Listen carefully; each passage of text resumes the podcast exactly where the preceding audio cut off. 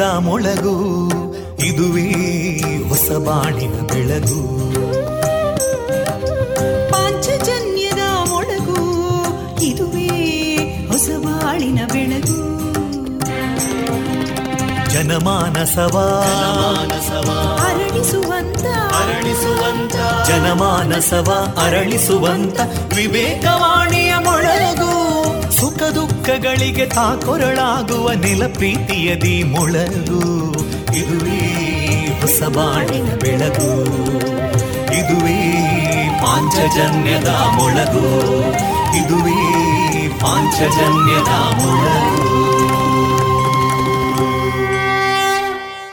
वन्दे मातरम् वन्दे मातरम् सुजलां सुफलां मलयज शीतलां सस्यश्यामलां मातरं वन्दे मातरम् शुभ्रज्योत्स्ना पुलकितयामिनीं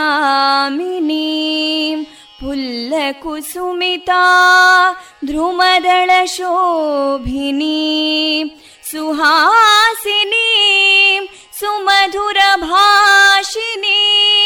सुखदां वरदां मातरं वन्दे मातरम् कोटि कोटि कण्ठा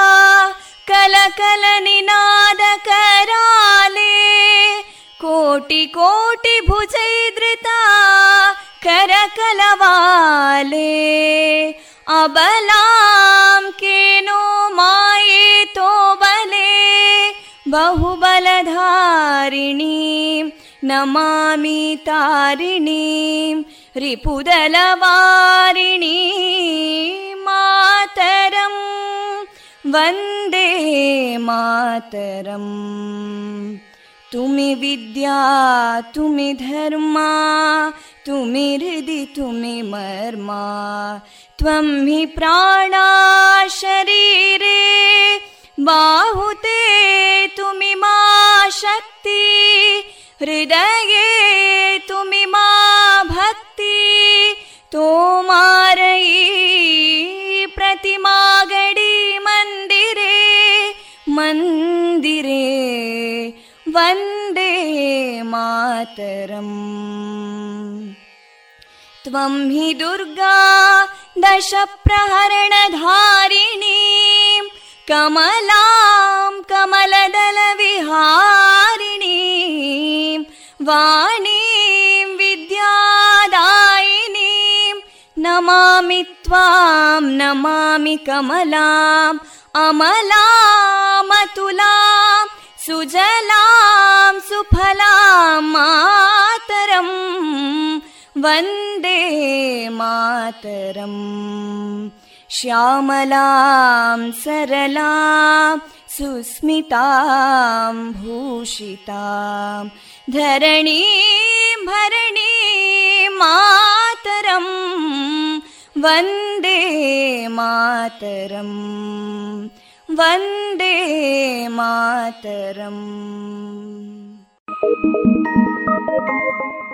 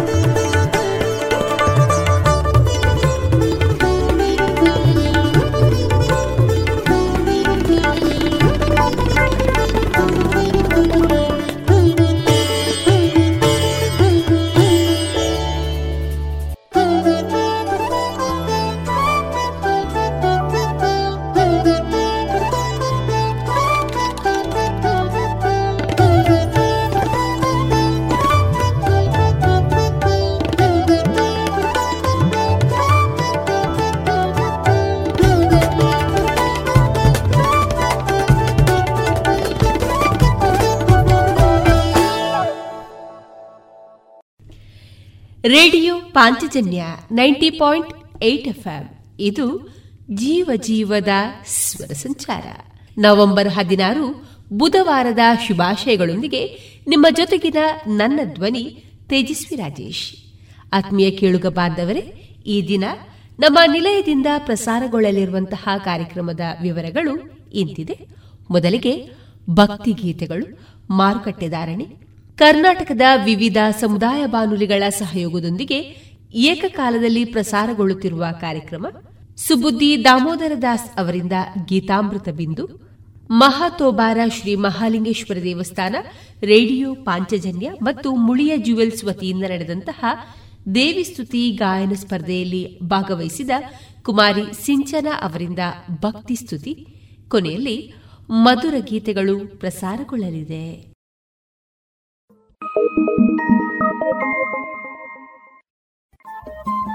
ರೇಡಿಯೋ ಪಾಂಚಜನ್ಯ ತೊಂಬತ್ತು ಬಿಂದು ಎಂಟು ಎಫ್ಎಂ ಸಮುದಾಯ ಬಾನುಲಿ ಕೇಂದ್ರ ಪುತ್ತೂರು. ಇದು ಜೀವ ಜೀವದ ಸ್ವರ ಸಂಚಾರ.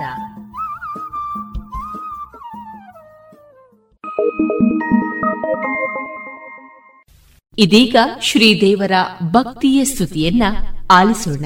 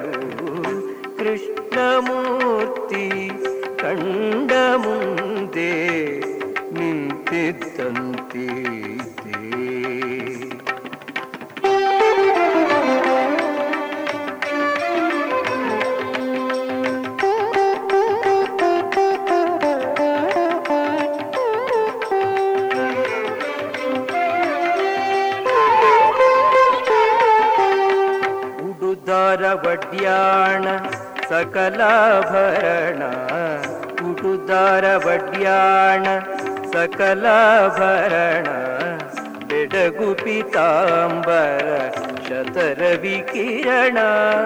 ಕಡಗ ಗಗ್ಗರಿ ಪೆಂಡೆಗಳ ನಿಟ್ಟ ಚರಣ. ಒಡೆಯ ಪುರಂದರ ವಿಠಲನ ಕರುಣ. ಕೃಷ್ಣಮೂರ್ತಿ ಕಣ್ಣ ಮುಂದೆ ನಿಂತಿದ್ದಂತಿದೆ. ನಿಂತಿದ್ದಂತಿದೆ.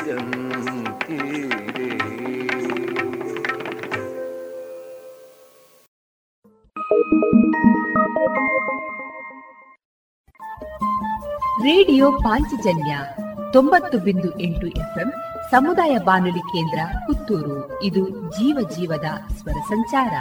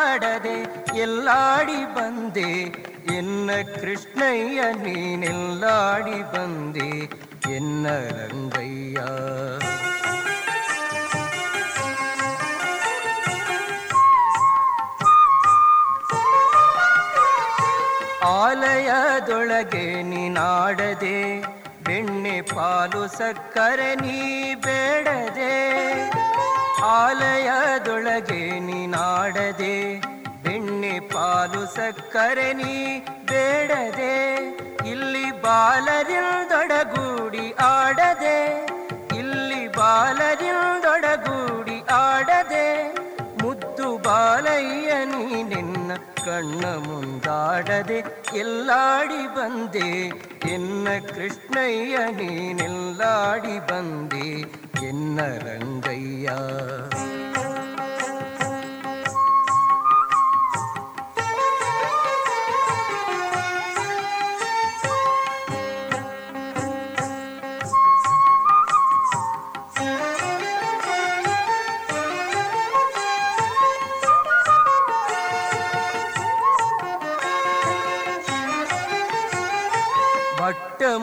ಮುತ್ತಿನ ಬೊಗಸೆ ಕಂಗಳು, ಕಣಿಯೊಳಿಟ್ಟ ಕಸ್ತೂರಿ ತಿಲಕದಂದವು. ಬಟ್ಟ ಮುತ್ತಿನ ಬೊಗಸೆ ಕಂಗಳು, ಕಣಿಯೊಳಿಟ್ಟ ಕಸ್ತೂರಿ ತಿಲಕದಂದವು. ದಿಟ್ಟತನದಿ ಓಡ್ಯಾಡಲು ದಿಟ್ಟತನದಿ ಓಡ್ಯಾಡಲು ಪುಟ್ಟ ಕೃಷ್ಣಯ್ಯ ನೀನೆನ್ನ ಕಣ್ಣ ಮುಂದಾಡದೆ ಎಲ್ಲಾಡಿ ಬಂದೆ ಎನ್ನ ಕೃಷ್ಣಯ್ಯ ನೀನೆಲ್ಲಾಡಿ ಬಂದೆ ಎನ್ನ ರಂಗಯ್ಯ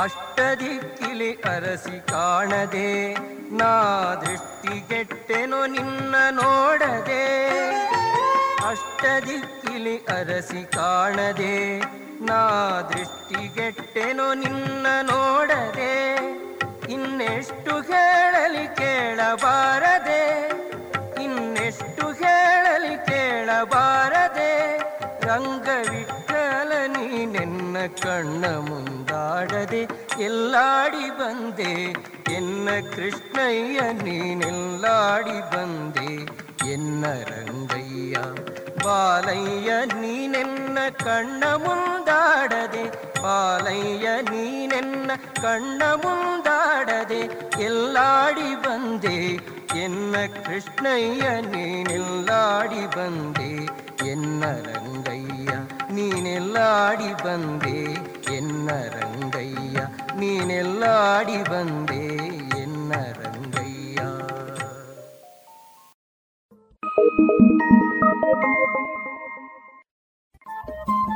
ರೇಡಿಯೋ ಪಾಂಚಜನ್ಯ ತೊಂಬತ್ತು ಬಿಂದು ಎಂಟು ಎಫ್ಎಂ ಸಮುದಾಯ ಬಾನುಲಿ ಕೇಂದ್ರ ಪುತ್ತೂರು. ಇದು ಜೀವ ಜೀವದ ಸ್ವರ ಸಂಚಾರ.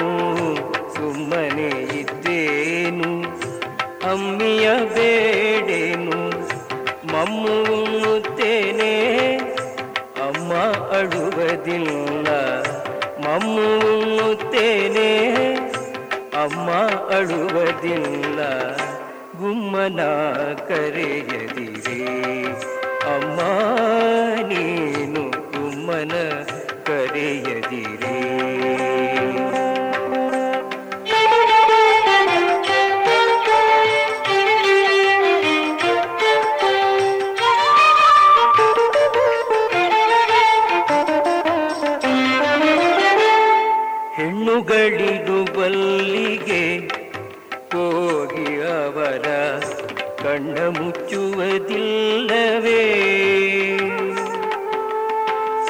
ಹೆಣ್ಣುಗಳಿರುವಲ್ಲಿಗೆ ಹೋಗಿ ಅವರ ಕಣ್ಣ ಮುಚ್ಚುವುದಿಲ್ಲವೇ?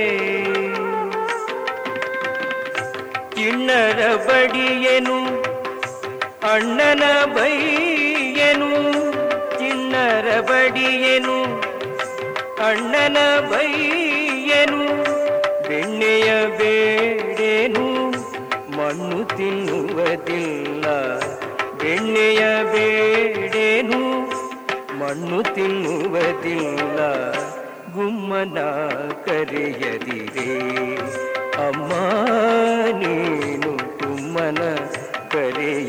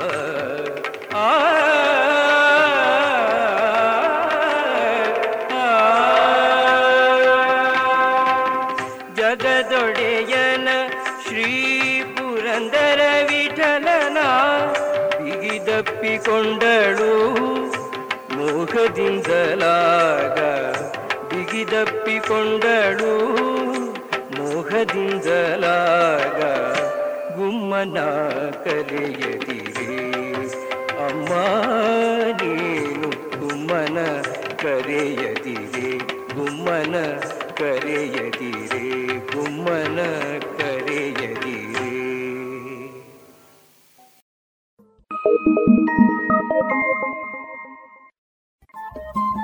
ರೇಡಿಯೋ ಪಾಂಚಜನ್ಯ ತೊಂಬತ್ತು ಬಿಂದು ಎಂಟು ಎಫ್ಎಂ ಸಮುದಾಯ ಬಾನುಲಿ ಕೇಂದ್ರ ಪುತ್ತೂರು. ಇದು ಜೀವ ಜೀವದ ಸ್ವರ ಸಂಚಾರ.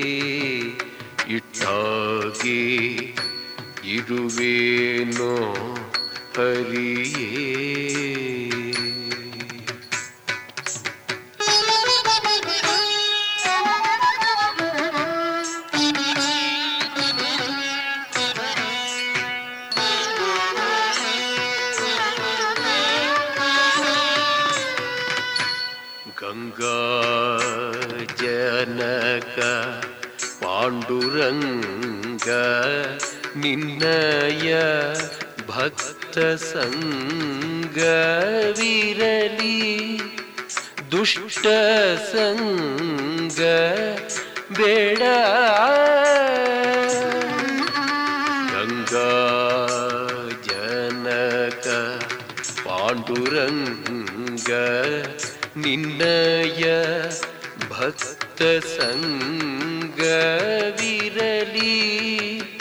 ದುಷ್ಟ ಸಂಗ ಬೇಡ. ಅಂಗನೇಯರ ಕೂಡಿ ಅನಂಗ ಬಾಣಕ್ಕೆ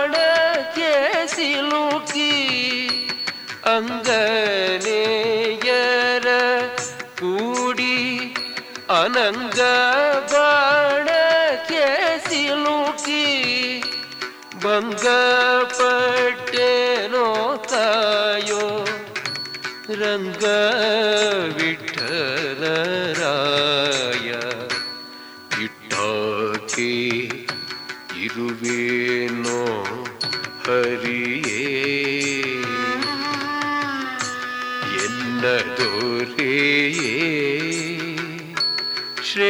ಶ್ರೇಷ್ಠ ಪಾದ ಪದುಮ ಶ್ರೀಹರಿಯೇ.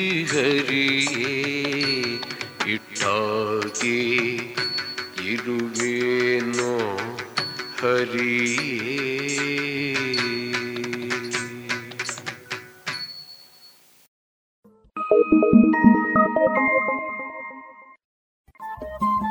ರೇಡಿಯೋ ಪಾಂಚಜನ್ಯ ತೊಂಬತ್ತು ಬಿಂದು ಎಂಟು ಎಫ್ಎಂ ಸಮುದಾಯ ಬಾನುಲಿ ಕೇಂದ್ರ ಪುತ್ತೂರು. ಇದು ಜೀವ ಜೀವದ ಸ್ವರ ಸಂಚಾರ.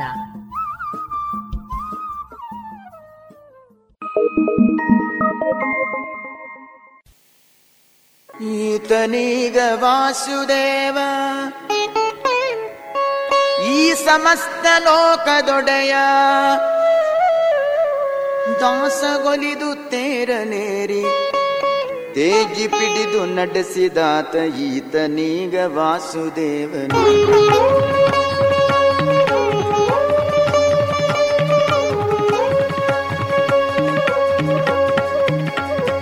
ಈತನೀಗ ವಾಸುದೇವನು.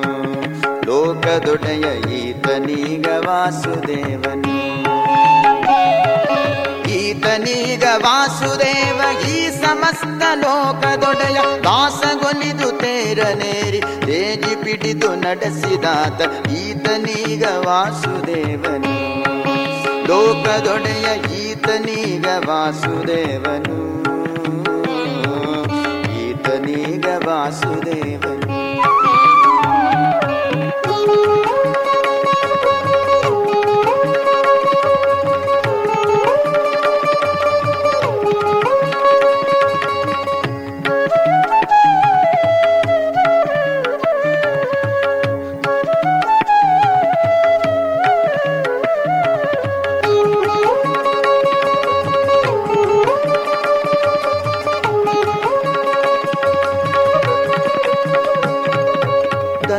ಧನುಜಯಾಳ್ದ ನಂಡನಯನ, ಇತನ ಮುಂದೆ ಕೌರವೇಂದ್ರನನುಜಯಾಳಿದವನ ಶಿರವ ಕತ್ತರಿಸುತ್ತ ತನ್ನ.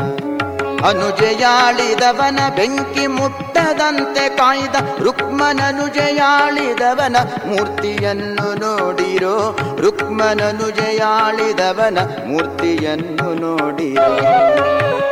ಈತನೀಗ ವಾಸುದೇವನು. ಲೋಕದೊಡೆಯ ಈತನೀಗ ವಾಸುದೇವನು.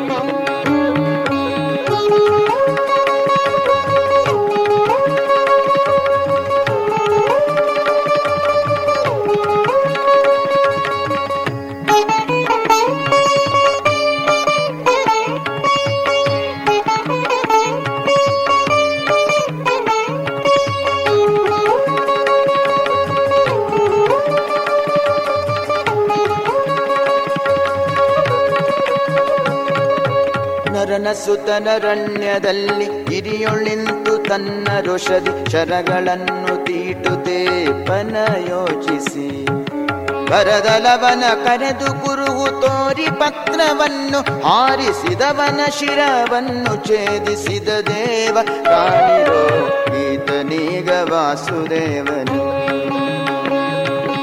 ಈತನೀಗ ವಾಸುದೇವನು.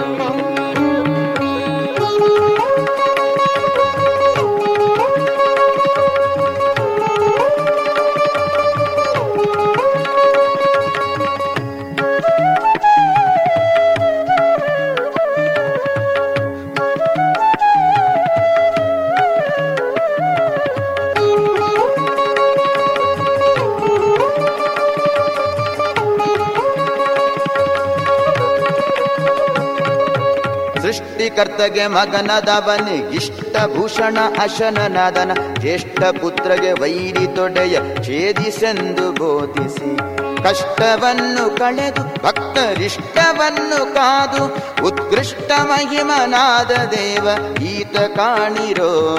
ಉತ್ಕೃಷ್ಟ ಮಹಿಮನಾದ ದೇವ, ಈತ ಕಾಣಿರೋ. ಈತನೀಗ ವಾಸುದೇವನು. कनीग वासुदेव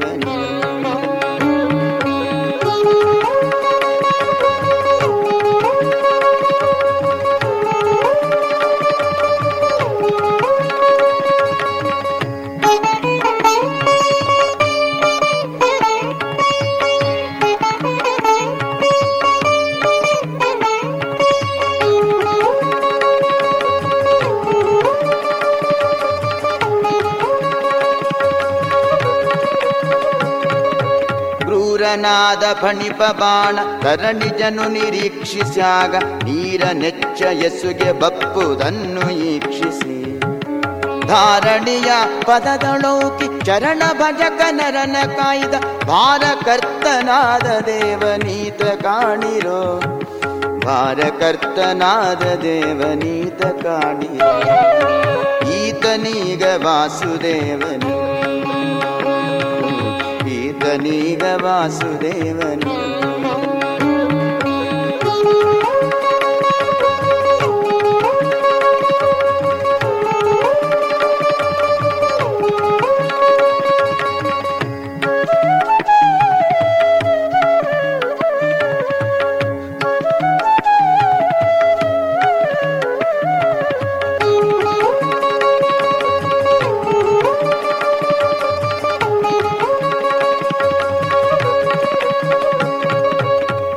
ನಿಪ್ಪ ನಿಪ್ಪದೆಸೆಯ ಆ ಮಹಾಮಹಿಮೆಯುಳ್ಳ ಸಾಮಜವ ನೀರಿ ಬರುವ ಶಕ್ತಿಯ ನೀಕ್ಷಿಸಿ. ಪ್ರೇಮದಿಂದ ಪುರವನೊಟ್ಟಿ ಟಿಂಗರಿಗನ ಕಾಯ್ದ ಸಾರ್ವಭೌಮ ಬಾಡದಾದಿ ಕೇಶವನ್ನ ನೋಡಿರೋ. ಸಾರ್ವಭೌಮ ಬಾಡದಾದಿ ಕೇಶವನ್ನ ನೋಡಿರೋ. ಈತನೀಗ ವಾಸುದೇವನು ಈತನೀಗ ವಾಸುದೇವ, ಈ ಸಮಸ್ತ ಲೋಕದೊಡೆಯ ದಾಸಗೊಲಿದು ತೇರನೇರಿ, ತೇಜಿ ಪಿಡಿದು ನಡೆಸಿದಾದ ಈತನೀಗ ವಾಸುದೇವನು ಲೋಕದೊಡೆಯ ಈತನೀಗ ವಾಸುದೇವನು. ಈತನೀಗ ವಾಸುದೇವ.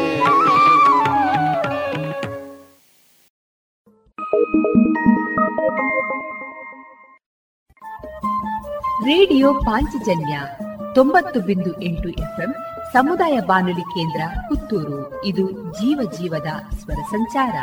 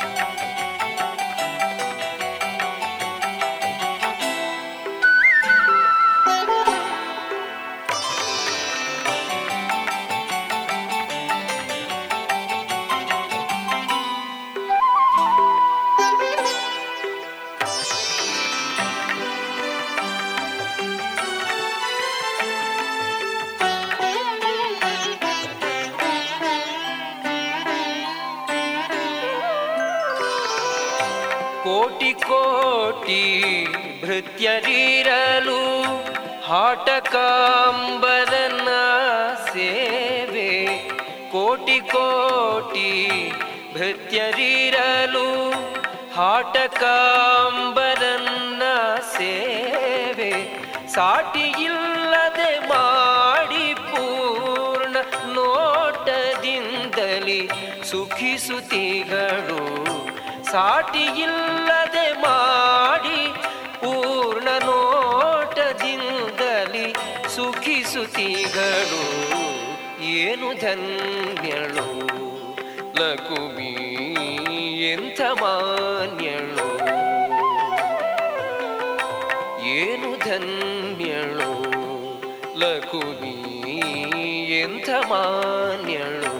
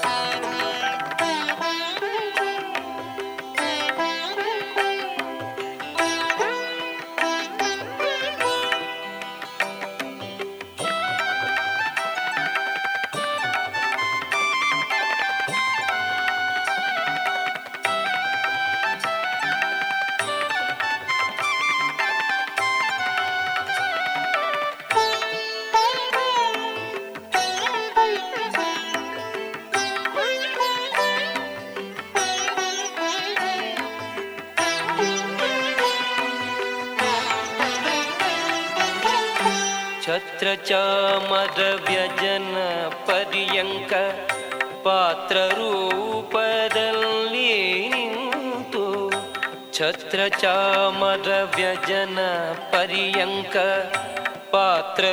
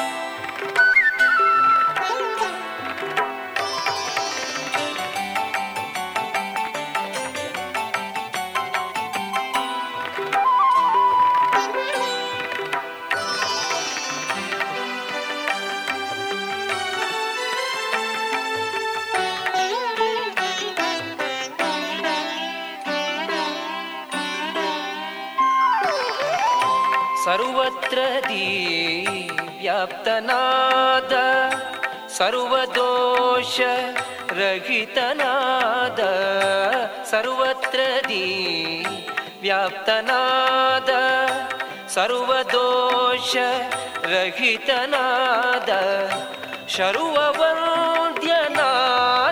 ಪುರಂದರ ವಿಠ್ಠಲಂದ ಸೇವಿಸುವಳು. ಶರುವವಂದ್ಯನಾದ ಪುರಂದರ ವಿಠ್ಠಲಂದ ಸೇವಿಸುವಳು. ಏನು ಧನ್ಯಳು ಮಾನ್ಯಳು. ಏನು ಧನ್ಯಳು? ಲಕುಮಿ ಎಂಥ ಮಾನ್ಯಳು? ಸಾನುರಾಗದಿಂದ ಹರಿಯ ತಾನೇ ಸೇವೆ ಮಾಡುತಿಗಳು ಏನು ಧನ್ಯಳು ಮಾನ್ಯಳು ಏನು ಧನ್ಯಳು? ಲಕುಮಿ ಎಂಥ ಮಾನ್ಯಳು?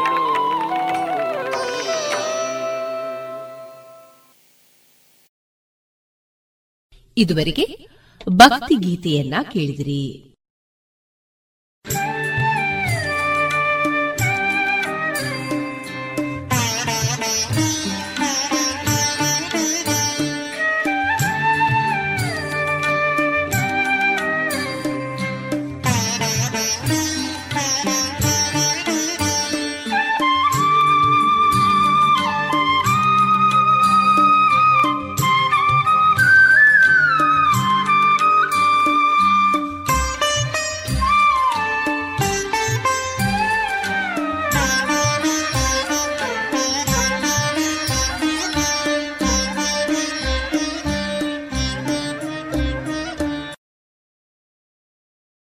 ಇದೀಗ ಕರ್ನಾಟಕದ ವಿವಿಧ ಸಮುದಾಯ ಬಾನುಲಿಗಳ ಸಹಯೋಗದೊಂದಿಗೆ ಏಕಕಾಲದಲ್ಲಿ ಪ್ರಸಾರಗೊಳ್ಳುತ್ತಿರುವ ಕಾರ್ಯಕ್ರಮ. ಈ ದಿನ ಪುರುಷರಲ್ಲಿನ ಸಂತಾನಹೀನತೆ. ಈ ವಿಚಾರವಾಗಿ ಡಾಕ್ಟರ್ ಶಂಕರ್ ಅವರೊಂದಿಗಿನ ಸಂದರ್ಶನವನ್ನ ಕೇಳೋಣ.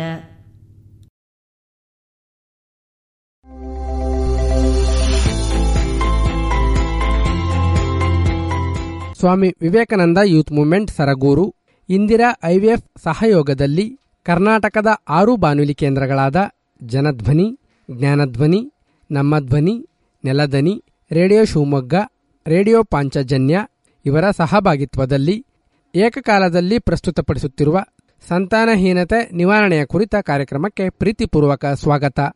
ನಾನು ನಿಮ್ಮ ರೇಡಿಯೋ ಗೆಳೆಯ ಶಿವಲಿಂಗ್ ಹ್ಯಾಂಡ್ ಪೋಸ್ಟ್. ಕೇಳುಗರ ಇವತ್ತಿನ ಕಾರ್ಯಕ್ರಮದ ವಿಷಯ ಪುರುಷರ ಸಂತಾನಹೀನತೆ. ಈ ವಿಷಯದ ಕುರಿತು ಮಾತಾಡಲಿಕ್ಕೆ ನಮ್ಮ ಜೊತೆ ಇದ್ದಾರೆ ಪ್ರಸೂತಿ ಮತ್ತು ಸ್ತ್ರೀ ರೋಗ ತಜ್ಞರಾದ ಡಾಕ್ಟರ್ ಶಂಕರ್ ಅವರು ಸರ್ ಕಾರ್ಯಕ್ರಮಕ್ಕೆ ತಮಗೆ ಆತ್ಮೀಯವಾದ ಸ್ವಾಗತ ಸರ್. ಧನ್ಯವಾದಗಳು.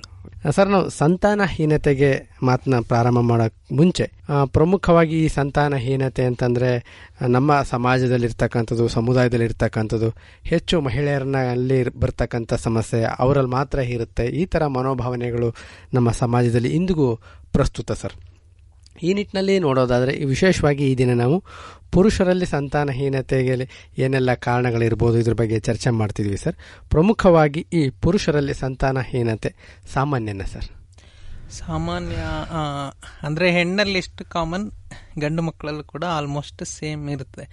ಅಂದರೆ ನಾವೀಗ ಏನು ಕಾರಣಗಳು ಹೆಣ್ಣು ಅಥವಾ ಗಂಡು ಅಂತ ಡಿವೈಡ್ ಮಾಡೋದಾದ್ರೆ ಒಂದು ಮೂವತ್ತರಿಂದ ಮೂವತ್ತೈದು ಪರ್ಸೆಂಟೇಜ್ ಮಕ್ಕಳಿಂದ ಆಗುತ್ತೆ ಇನ್ನೊಂದು ಮೂವತ್ತರಿಂದ ಮೂವತ್ತೈದು ಪರ್ಸೆಂಟೇಜ್ ಗಂಡು ಮಕ್ಕಳ ಕಾರಣಗಳಿಂದ ಆಗುತ್ತೆ. ಇನ್ನು ಉಳಿದಿದ್ದು ಅನ್ಎಕ್ಸ್ಪ್ಲೈನ್ಡ್ ಅಂತ ಹೇಳ್ತೀವಿ ನಾವು. ಅಂದ್ರೆ ಇಬ್ಬರಲ್ಲೂ ಎಲ್ಲ ನಾರ್ಮಲ್ ಇದ್ದು ಕೂಡ ಪ್ರೆಗ್ನೆನ್ಸಿ ಆಗದೆ ಇರತಕ್ಕಂಥ ಸಾಧ್ಯತೆಗಳು ಇರುತ್ತೆ.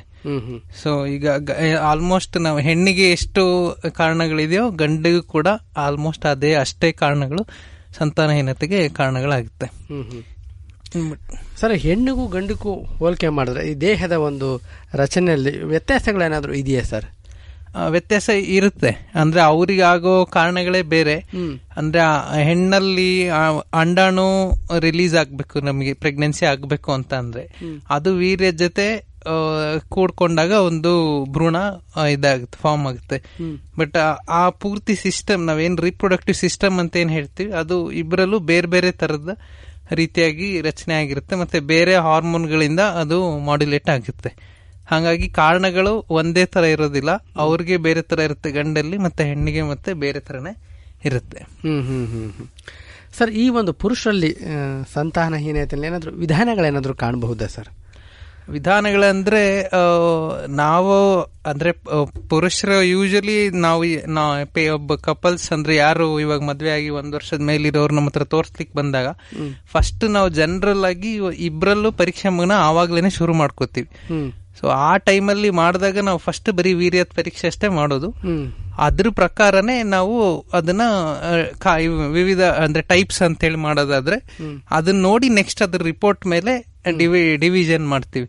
ಬಟ್ ಅವ್ರ ಕಂಪ್ಲೇಂಟ್ಸ್ ಒಂದು ಈ ತರದ್ ಬರ್ಬೋದು ಒಂದು ನಾರ್ಮಲ್ ಮಕ್ಕಳಾಗಿಲ್ಲ ಅಂತ ಹೇಳಿ ಅದು ಬಿಟ್ರೆ ಇನ್ನು ಕೆಲವು ಈ ಲೈಂಗಿಕತೆಯಲ್ಲಿ ತೊಂದರೆಗಳು ಇರಬಹುದು ಸೊ ಅದೆರಡು ನಾವು ಬೇಸಿಕ್ ಟೈಪ್ಸ್ ಅಂತ ಮಾಡೋದಾದ್ರೆ ಒಂದು ಏನು ಅವ್ರಿಗೆ ಕಂಪ್ಲೇಂಟ್ ಇಲ್ಲದೆ ಇರ್ತಕ್ಕಂಥದ್ದು.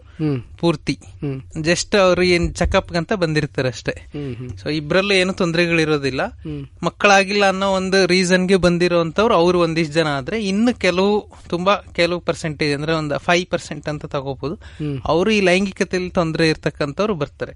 ಸೊ ಅದು ನಾವು ಮೇಜರ್ ಆಗಿ ಎರಡು ಟೈಪ್ಸ್ ಅಂದ್ರೆ ಒಂದು ಕಂಪ್ಲೇಂಟ್ ಇರೋರು ಮತ್ತೆ ಇನ್ನೊಂದು ಏನು ಕಂಪ್ಲೇಂಟ್ಸ್ ಇಲ್ಲದೆ ನಾವು ಪರೀಕ್ಷೆ ಮಾಡಿದ್ಮೇಲೆ ಗೊತ್ತಾಗುವಂತವ್ರು ಅದನ್ನ ನಾವು ಮೇಜರ್ ಟೈಪ್ಸ್ ಅಂತ ತಗೋಬಹುದು ಸೊ ಅದರಲ್ಲಿ ನಾವು ಆಮೇಲೆ ನೆಕ್ಸ್ಟ್ ಈ ಏನೇನ್ ತೊಂದರೆಗಳಂತ ಆವ ಡಿವೈಡ್ ಮಾಡ್ತಾ ಹೋಗ್ತೀವಿ. ಒಂದು ವೀರ್ಯಾಣು ಉತ್ಪತ್ತಿ ತೊಂದರೆ ಇರ್ಬೋದು. ಇನ್ನೊಂದು ಉತ್ಪತ್ತಿ ನಾರ್ಮಲ್ ಆಗಿ ಆಗ್ಬಿಟ್ಟು ಅದು ಹೊರಗಡೆ ಬರೋ ಜಾಗಗಳಿಲ್ಲಾದ್ರೂ ಬ್ಲಾಕ್ ಇರ್ಬೋದು. ಸೊ ಆ ತರ ಎರಡು ಮೇಜರ್ ಡಿವಿಷನ್ಸ್ ಆಗುತ್ತೆ. ಇನ್ನೊಂದು ಪೂರ್ತಿ ಏನು ಪ್ರೊಡಕ್ಷನ್ ಆಗದೆ ಇರತಕ್ಕಂಥದ್ದು ಝೀರೋ ಒಂದ್ ಒಂದು ವೀರ್ಯಾಣೆನು ಪ್ರೊಡ್ಯೂಸ್ ಆಗದೆ ಇರ್ಬೋದು. ಇನ್ನೊಂದು ಹೊರಗಡೆ ಎಫೆಕ್ಟ್ ಗಳಿಂದ ಪ್ರೊಡಕ್ಷನ್ ಅಲ್ಲಿ ಪ್ರಾಬ್ಲಮ್ ಆಗ್ಬೋದು. ಆ ತರ ಸೊ ಇಲ್ಲ ಈಗ ವೀರ್ಯಾಣು ಪ್ರೊಡಕ್ಷನ್ ಆಗೋದೇ ಇಲ್ಲ ಅಂತ ಅಂದ್ರೆ ಕೆಲವು ಹಾರ್ಮೋನ್ಗಳು ನಮಗೆ ಬ್ರೈನ್ ಇಂದ ರೆಗ್ಯುಲೇಟ್ ಆಗ್ತಾ ಇರುತ್ತೆ. ಬ್ರೈನ್ ಮತ್ತೆ ಪಿಡಿಟರಿ ಗ್ಲ್ಯಾಂಡ್ ಅಂತ ಹೇಳ್ತೀವಿ. ಅದು ಅದ್ರ ಜೊತೆನೆ ಇರುತ್ತೆ. ಸೊ ಅವೆಲ್ಲ ಹಾರ್ಮೋನ್ಸ್ ಬಂದು ನಮ್ಗೆ ಈ ವೀರ್ಯಾಣು ಪ್ರೊಡಕ್ಷನ್ಗೆ ಹೆಲ್ಪ್ ಮಾಡ್ತಾ ಇರುತ್ತೆ. ಆತರ ಹ್ಮ್. ಆ ತರ ಹಾರ್ಮೋನ್ಗಳ ಪ್ರೊಡಕ್ಷನ್ನೇ ಇಲ್ಲ ಅಂದಾಗ ಅವೇನು ಅದಕ್ಕೆ ಆ ರೀತಿ ಆದಾಗ ಕೆಲವೊಂದ್ಸಲ ಒಂದು ಇದು ಪ್ರೊಡ್ಯೂಸ್ ಆಗದೆ ಇರಬಹುದು ಮತ್ತೆ ಕೆಲವು ಜೆನೆಟಿಕ್ ಮತ್ತೆ ಕ್ರೋಮೋಸೋಮಲ್ ಡಿಸಾರ್ಡರ್ಸ್ ಇರುತ್ತೆ.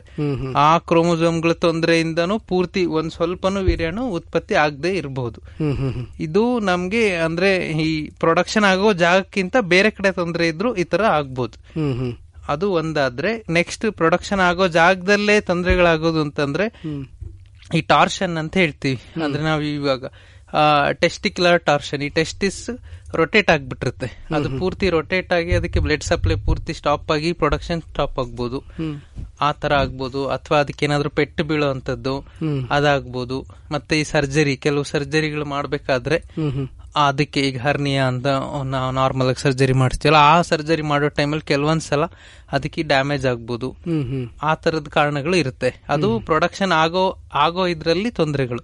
ಇನ್ನು ಕೆಲವು ಫ್ಯಾಕ್ಟರ್ಸ್ ಪ್ರೊಡಕ್ಷನ್ ಆಗಕ್ಕೆ ತೊಂದರೆಗಳು ಅಂದ್ರೆ ಹೊರಗಡೆ ಫಾರ್ ಎಕ್ಸಾಂಪಲ್ ಹೀಟ್ ಹೀಟ್ ಅಂತ ಅಂದ್ರೆ ನಾವು ಅದು ರೇಡಿಯಂಟ್ ಹೀಟ್ ಅಂತೀವಿ. ಅಂದ್ರೆ ಕಂಪ್ಯೂಟರ್ಸ್ ಟಿವಿ ಯಾರು ಕಂಪ್ಯೂಟರ್ ಪೂರ್ತಿ ಅದ್ರ ಕ್ಲೋಸ್ ಕಂಪ್ಯೂಟರ್ಸಿಗೆ ವರ್ಕ್ ಮಾಡ್ತಾರೆ ಆ ತರ ಹೀಟ್ ಇರ್ಬೋದು. ಮತ್ತೆ ಮೈನಿಂಗ್ ವರ್ಕರ್ಸ್ ಅಂದ್ರೆ ತುಂಬಾ ಆಳವಾಗಿ ತುಂಬಾ ಹೀಟ್ ಇರೋ ಕಡೆ ಕೆಲಸ ಮಾಡೋ ಕೆಲವು ಫ್ಯಾಕ್ಟ್ರಿಗಳಲ್ಲಿ ಮೈನಿಂಗ್ ಅಲ್ಲಿ ಆ ತರ ಹೀಟ್ಗೆ ಎಕ್ಸ್ಪೋಸ್ ಹ್ಮ್. ಮತ್ತೆ ಕೆಲವು ಈ ತುಂಬಾ ಬಿಸಿ ನೀರು ಬಿಸಿಯಾದ ಶಾಖ ಅದಕ್ಕೆ ಎಕ್ಸ್ಪೋಸ್ ಆದವರು. ಅವ್ರಿಗೂ ಕೂಡ ಅವರಲ್ಲಿ ಪ್ರೊಡಕ್ಷನ್ ಇರುತ್ತೆ ಬಟ್ ಕಡಿಮೆ ಆಗಿರುತ್ತೆ.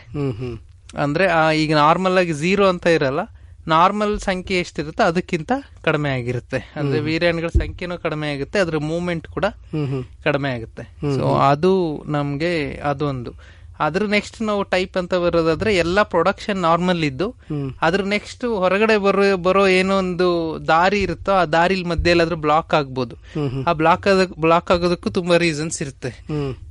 ಇನ್ಫೆಕ್ಷನ್ಸ್ ಅಂದ್ರೆ ಈಗ ನಾವು ಸೆಕ್ಷುಲಿ ಟ್ರಾನ್ಸ್ಮಿಟೆಡ್ ಇನ್ಫೆಕ್ಷನ್ಸ್ ಅಂತ ಏನ್ ಹೇಳ್ತೀವಿ ಅಥವಾ ರಿಪ್ರೊಡಕ್ಟಿವ್ ಟ್ರಾಕ್ಟ್ ಇನ್ಫೆಕ್ಷನ್ಸ್ ಆ ತರದ ಇನ್ಫೆಕ್ಷನ್ಸ್ ಇಂದಾನು ಬ್ಲಾಕ್ ಆಗ್ಬೋದು. ಅಥವಾ ಟ್ಯೂಬರ್ ಕಿಲೋಸಿಸ್ ಟಿ ಬಿ ಕ್ಷಯರೋಗ ಅದರಿಂದ ಬ್ಲಾಕ್ ಆಗ್ಬೋದು.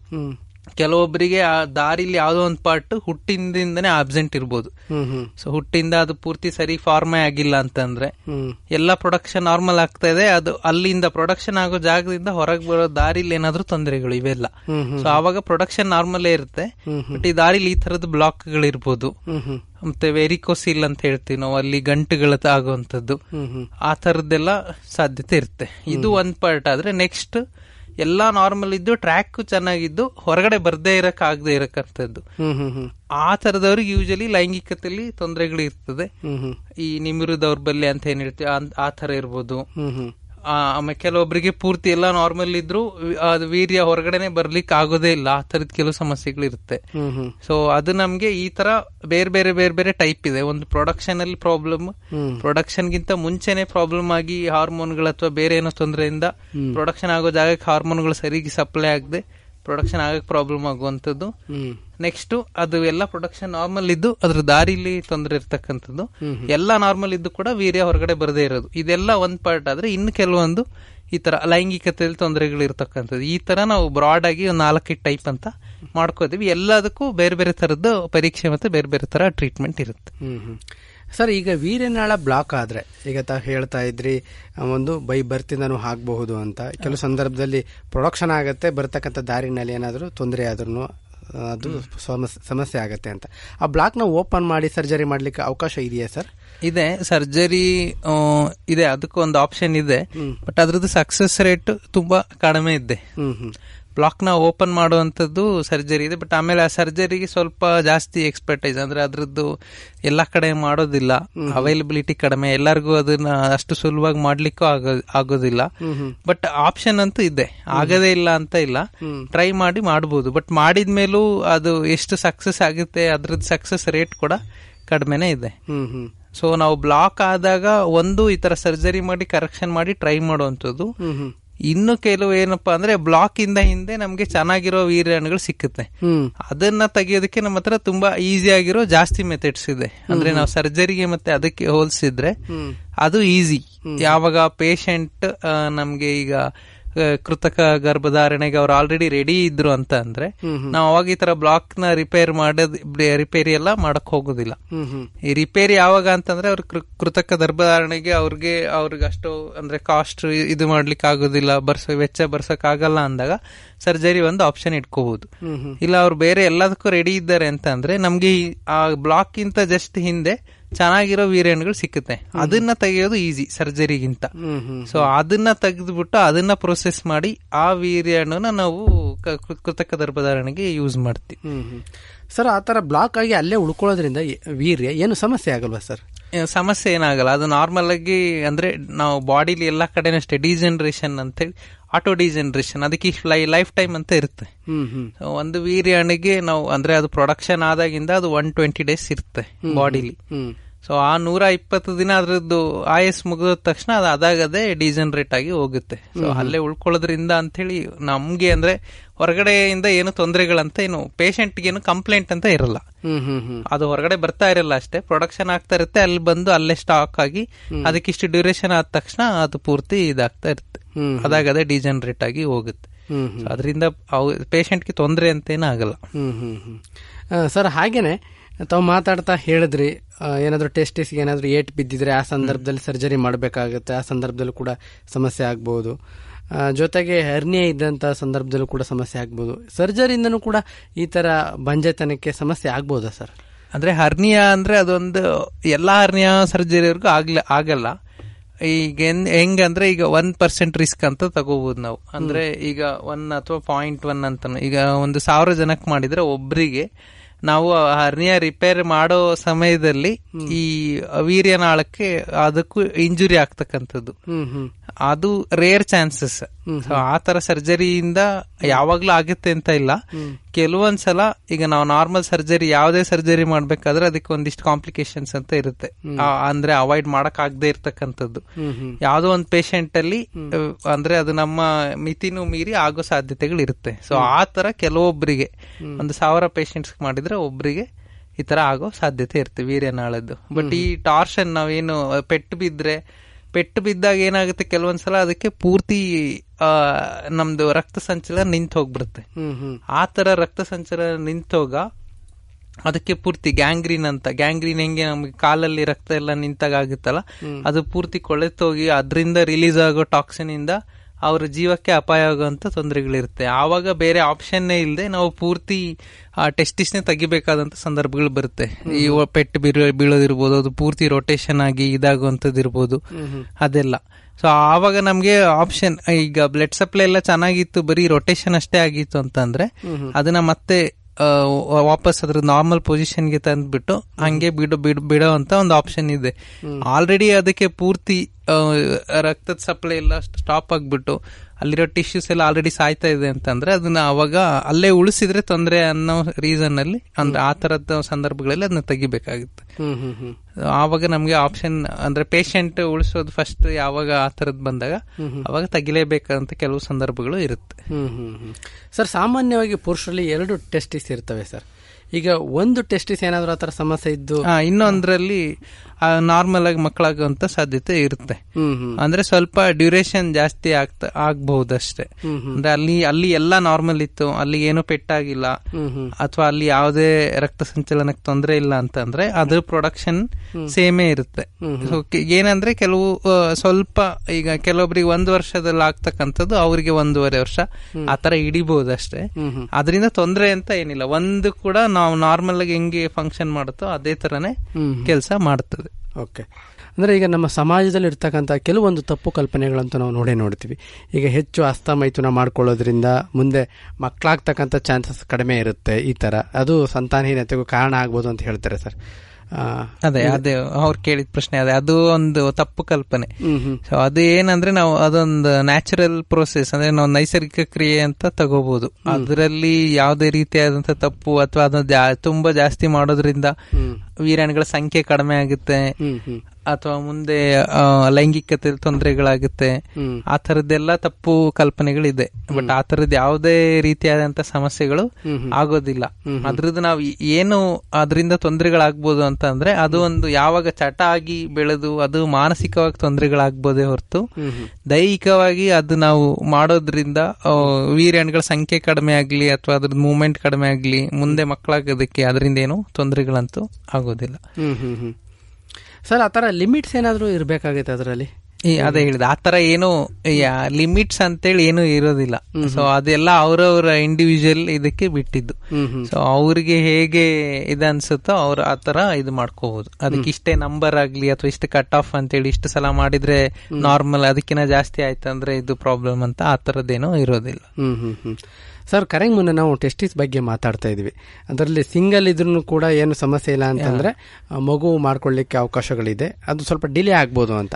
ಈಗ ಏನಾದರೂ ಆ ಸಂದರ್ಭದಲ್ಲಿ ಎರಡು ಟೆಸ್ಟಿಸ್ಗೆ ಬಲವಾದ ಏಟ್ ಏನಾದ್ರು ಬಿತ್ತು ಅಂತಂದ್ರೆ ಅವೆರಡನ್ನ ರಿಮೂವ್ ಮಾಡಿದ್ರೆ ಅದು ಜೀವನ ನಡೆಸಲಿಕ್ಕೆ ಸಹ ಕಷ್ಟ ಆಗುತ್ತಾ? ಇಲ್ಲ ಸಾಮಾನ್ಯವಾಗಿ ಜೀವನ ಸಾಕ್ಸ್ಬೋದು ಜೀವನ ಎಲ್ಲ ಸಾಗಿಸ್ಬೋದು. ಅದಕ್ಕೆಲ್ಲ ಏನ್ ತೊಂದರೆ ಆಗಲ್ಲ. ಬಟ್ ಮಗುಗೆ ಅಂತ ಬಂದಾಗ ನಾವು ಎರಡನ್ನೂ ತೆಗ್ದಿದ್ರೆ ಸೊ ನಮ್ಗೆ ಬೇರೆ ಆಪ್ಷನ್ ಹುಡ್ಕೋಬೇಕಾಗುತ್ತೆ. ಮಗು ಬೇಕು ಅಂತಂದ್ರೆ. ಅವ್ರಿಗೆ ಬೇರೆ ಸಾಮಾನ್ಯವಾಗಿ ಜೀವನ ನಡೆಸ್ಲಿಕ್ಕೆ ಅಂತ ಯೂಶಲಿ ತುಂಬಾ ತೊಂದರೆಗಳೇನ್ ಆಗಲ್ಲ. ಬಟ್ ಅಂದ್ರೆ ನಮ್ಗೆ ಟೆಸ್ಟಿಸ್ ಅಲ್ಲಿ ಟೆಸ್ಟೋಸ್ಟಿರಾನ್ ಅಂತ ಒಂದು ಹಾರ್ಮೋನ್ ಪ್ರೊಡಕ್ಷನ್ ಆಗ್ತಾ ಇರುತ್ತೆ. ಸೊ ಅದು ಈಗ ನಮ್ಗೆ ಗಂಡು ಮಕ್ಕಳಲ್ಲಿ ಜಾಸ್ತಿ ಪ್ರೊಡಕ್ಷನ್ ಆಗಿ ಅದ್ರದ್ ಅದಕ್ಕೆ ಅದ್ರದೇ ಆದಂತ ಕೆಲವು ಫಂಕ್ಷನ್ಸ್ ಇರುತ್ತೆ. ಆ ಕೆಲಸಗಳು ಅವಾಗ ಆಗದೆ ಇದ್ದಾಗ ನಾವು ಎರಡನ್ನು ತೆಗ್ದಾಗ ಹೊರಗಡೆಯಿಂದ ಸಪ್ಲಿಮೆಂಟ್ ಆಗಿ ಅದನ್ನ ಕೊಡೋ ಅಂತ ಆಪ್ಷನ್ಸ್ ಇದೆ. ಸೊ ಆ ತರದ ಮೇಜರ್ ಪ್ರಾಬ್ಲಮ್ಸ್ ಆಗ ಆಗಲ್ಲ. ಅಂದ್ರೆ ಅವರ ಜೀವನ ಶೈಲಿಲಿ ಏನು ತೊಂದರೆ ಆಗಿಲ್ಲ ಟ್ರೀಟ್ಮೆಂಟ್ ಇರುತ್ತೆ. ಬಟ್ ಮಗು ಬೇಕು ಅಂತ ಅಂದಾಗ ಅದು ಅವರು ಅಡಾಪ್ಷನ್ ಅಥವಾ ಈ ದಾನಿಗಳ ವೀರ್ಯದಿಂದ ಮೊದಲನೇ ಆಪ್ಷನ್ ನಾವು ಅಂದ್ರೆ ದಾನಿಗಳ ವೀರ್ಯದಿಂದ ಮಗು ಪಡಿಬಹುದು ಅದು ಬೇಡ ಅಂತ ಅಂದ್ರೆ ನೆಕ್ಸ್ಟ್ ದತ್ತು ತಗೊಳ್ಳೋ ಒಂದು ಆಪ್ಷನ್ ಉಳ್ಕೊಳ್ಳುತ್ತೆ ಅವ್ರದೇ ಇದ್ದ ಮಗು ಪಡೆಯೋಕ್ಕೆ ಸ್ವಲ್ಪ ಕಷ್ಟ ಆಗ್ಬೋದು.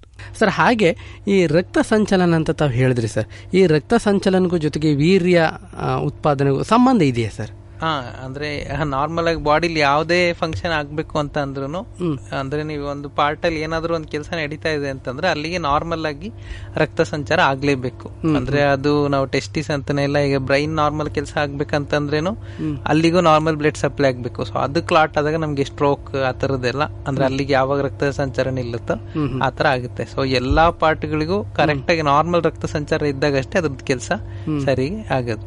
ಸೊ ಅದೇ ತರ ಟೆಸ್ಟಿಸ್ ಕೂಡ. ಅದು ಕೆಲವೊಂದ್ಸಲ ಈ ತರ ಪೆಟ್ಟು ಬಿದ್ದಾಗ ಅಥವಾ ಅದೇನೋ ರೊಟೇಷನ್ ಆದಾಗ ಅದೇ ರೊಟೇಷನ್ ಆದಾಗ ಆ ತರದ ಸಂದರ್ಭಗಳಲ್ಲಿ ಮತ್ತೆ ಈಗ ವೆರಿಕೋಸಿಲ್ ಅಂತ ಹೇಳಿದೆ. ಆ ರಕ್ತನಾಳಗಳೆಲ್ಲ ಉಬ್ಬಿಕೊಂಡು ಅಲ್ಲೇ ರಕ್ತ ಸ್ಟೋರ್ ಆಗ್ಬಿಟ್ಟು ಅವಾಗ ಸರಿ ಪ್ರೊಡಕ್ಷನ್ ಆಗ್ತಿರ್ತಕ್ಕಂಥದ್ದು ಆ ತರದ್ದೆಲ್ಲ ಚಾನ್ಸಸ್ ಆದಾಗ ಈ ತರ ವೀರ್ಯಾಣುಗಳ ಪ್ರೊಡ ಸಂಖ್ಯೆ ಕಡಿಮೆ ಆಗ್ತಾ ಹೋಗುತ್ತೆ. ಅಲ್ಲಿ ಯಾವಾಗ ರಕ್ತ ಸಂಚಾರ ನಿಧಾನ ಆಗ್ತಾ ಹೋಗುತ್ತೋ ಅಲ್ಲಿ ಇದು ಪ್ರೊಡಕ್ಷನ್ ಕೂಡ ಕಡಿಮೆ ಆಗ್ತಾ ಹೋಗುತ್ತೆ. ಸರ್ ಲೈಂಗಿಕ ತೊಂದರೆ ಅಂತಂದ್ರೆ ಏನೇನು ಆಗ್ತವೆ ಸರ್?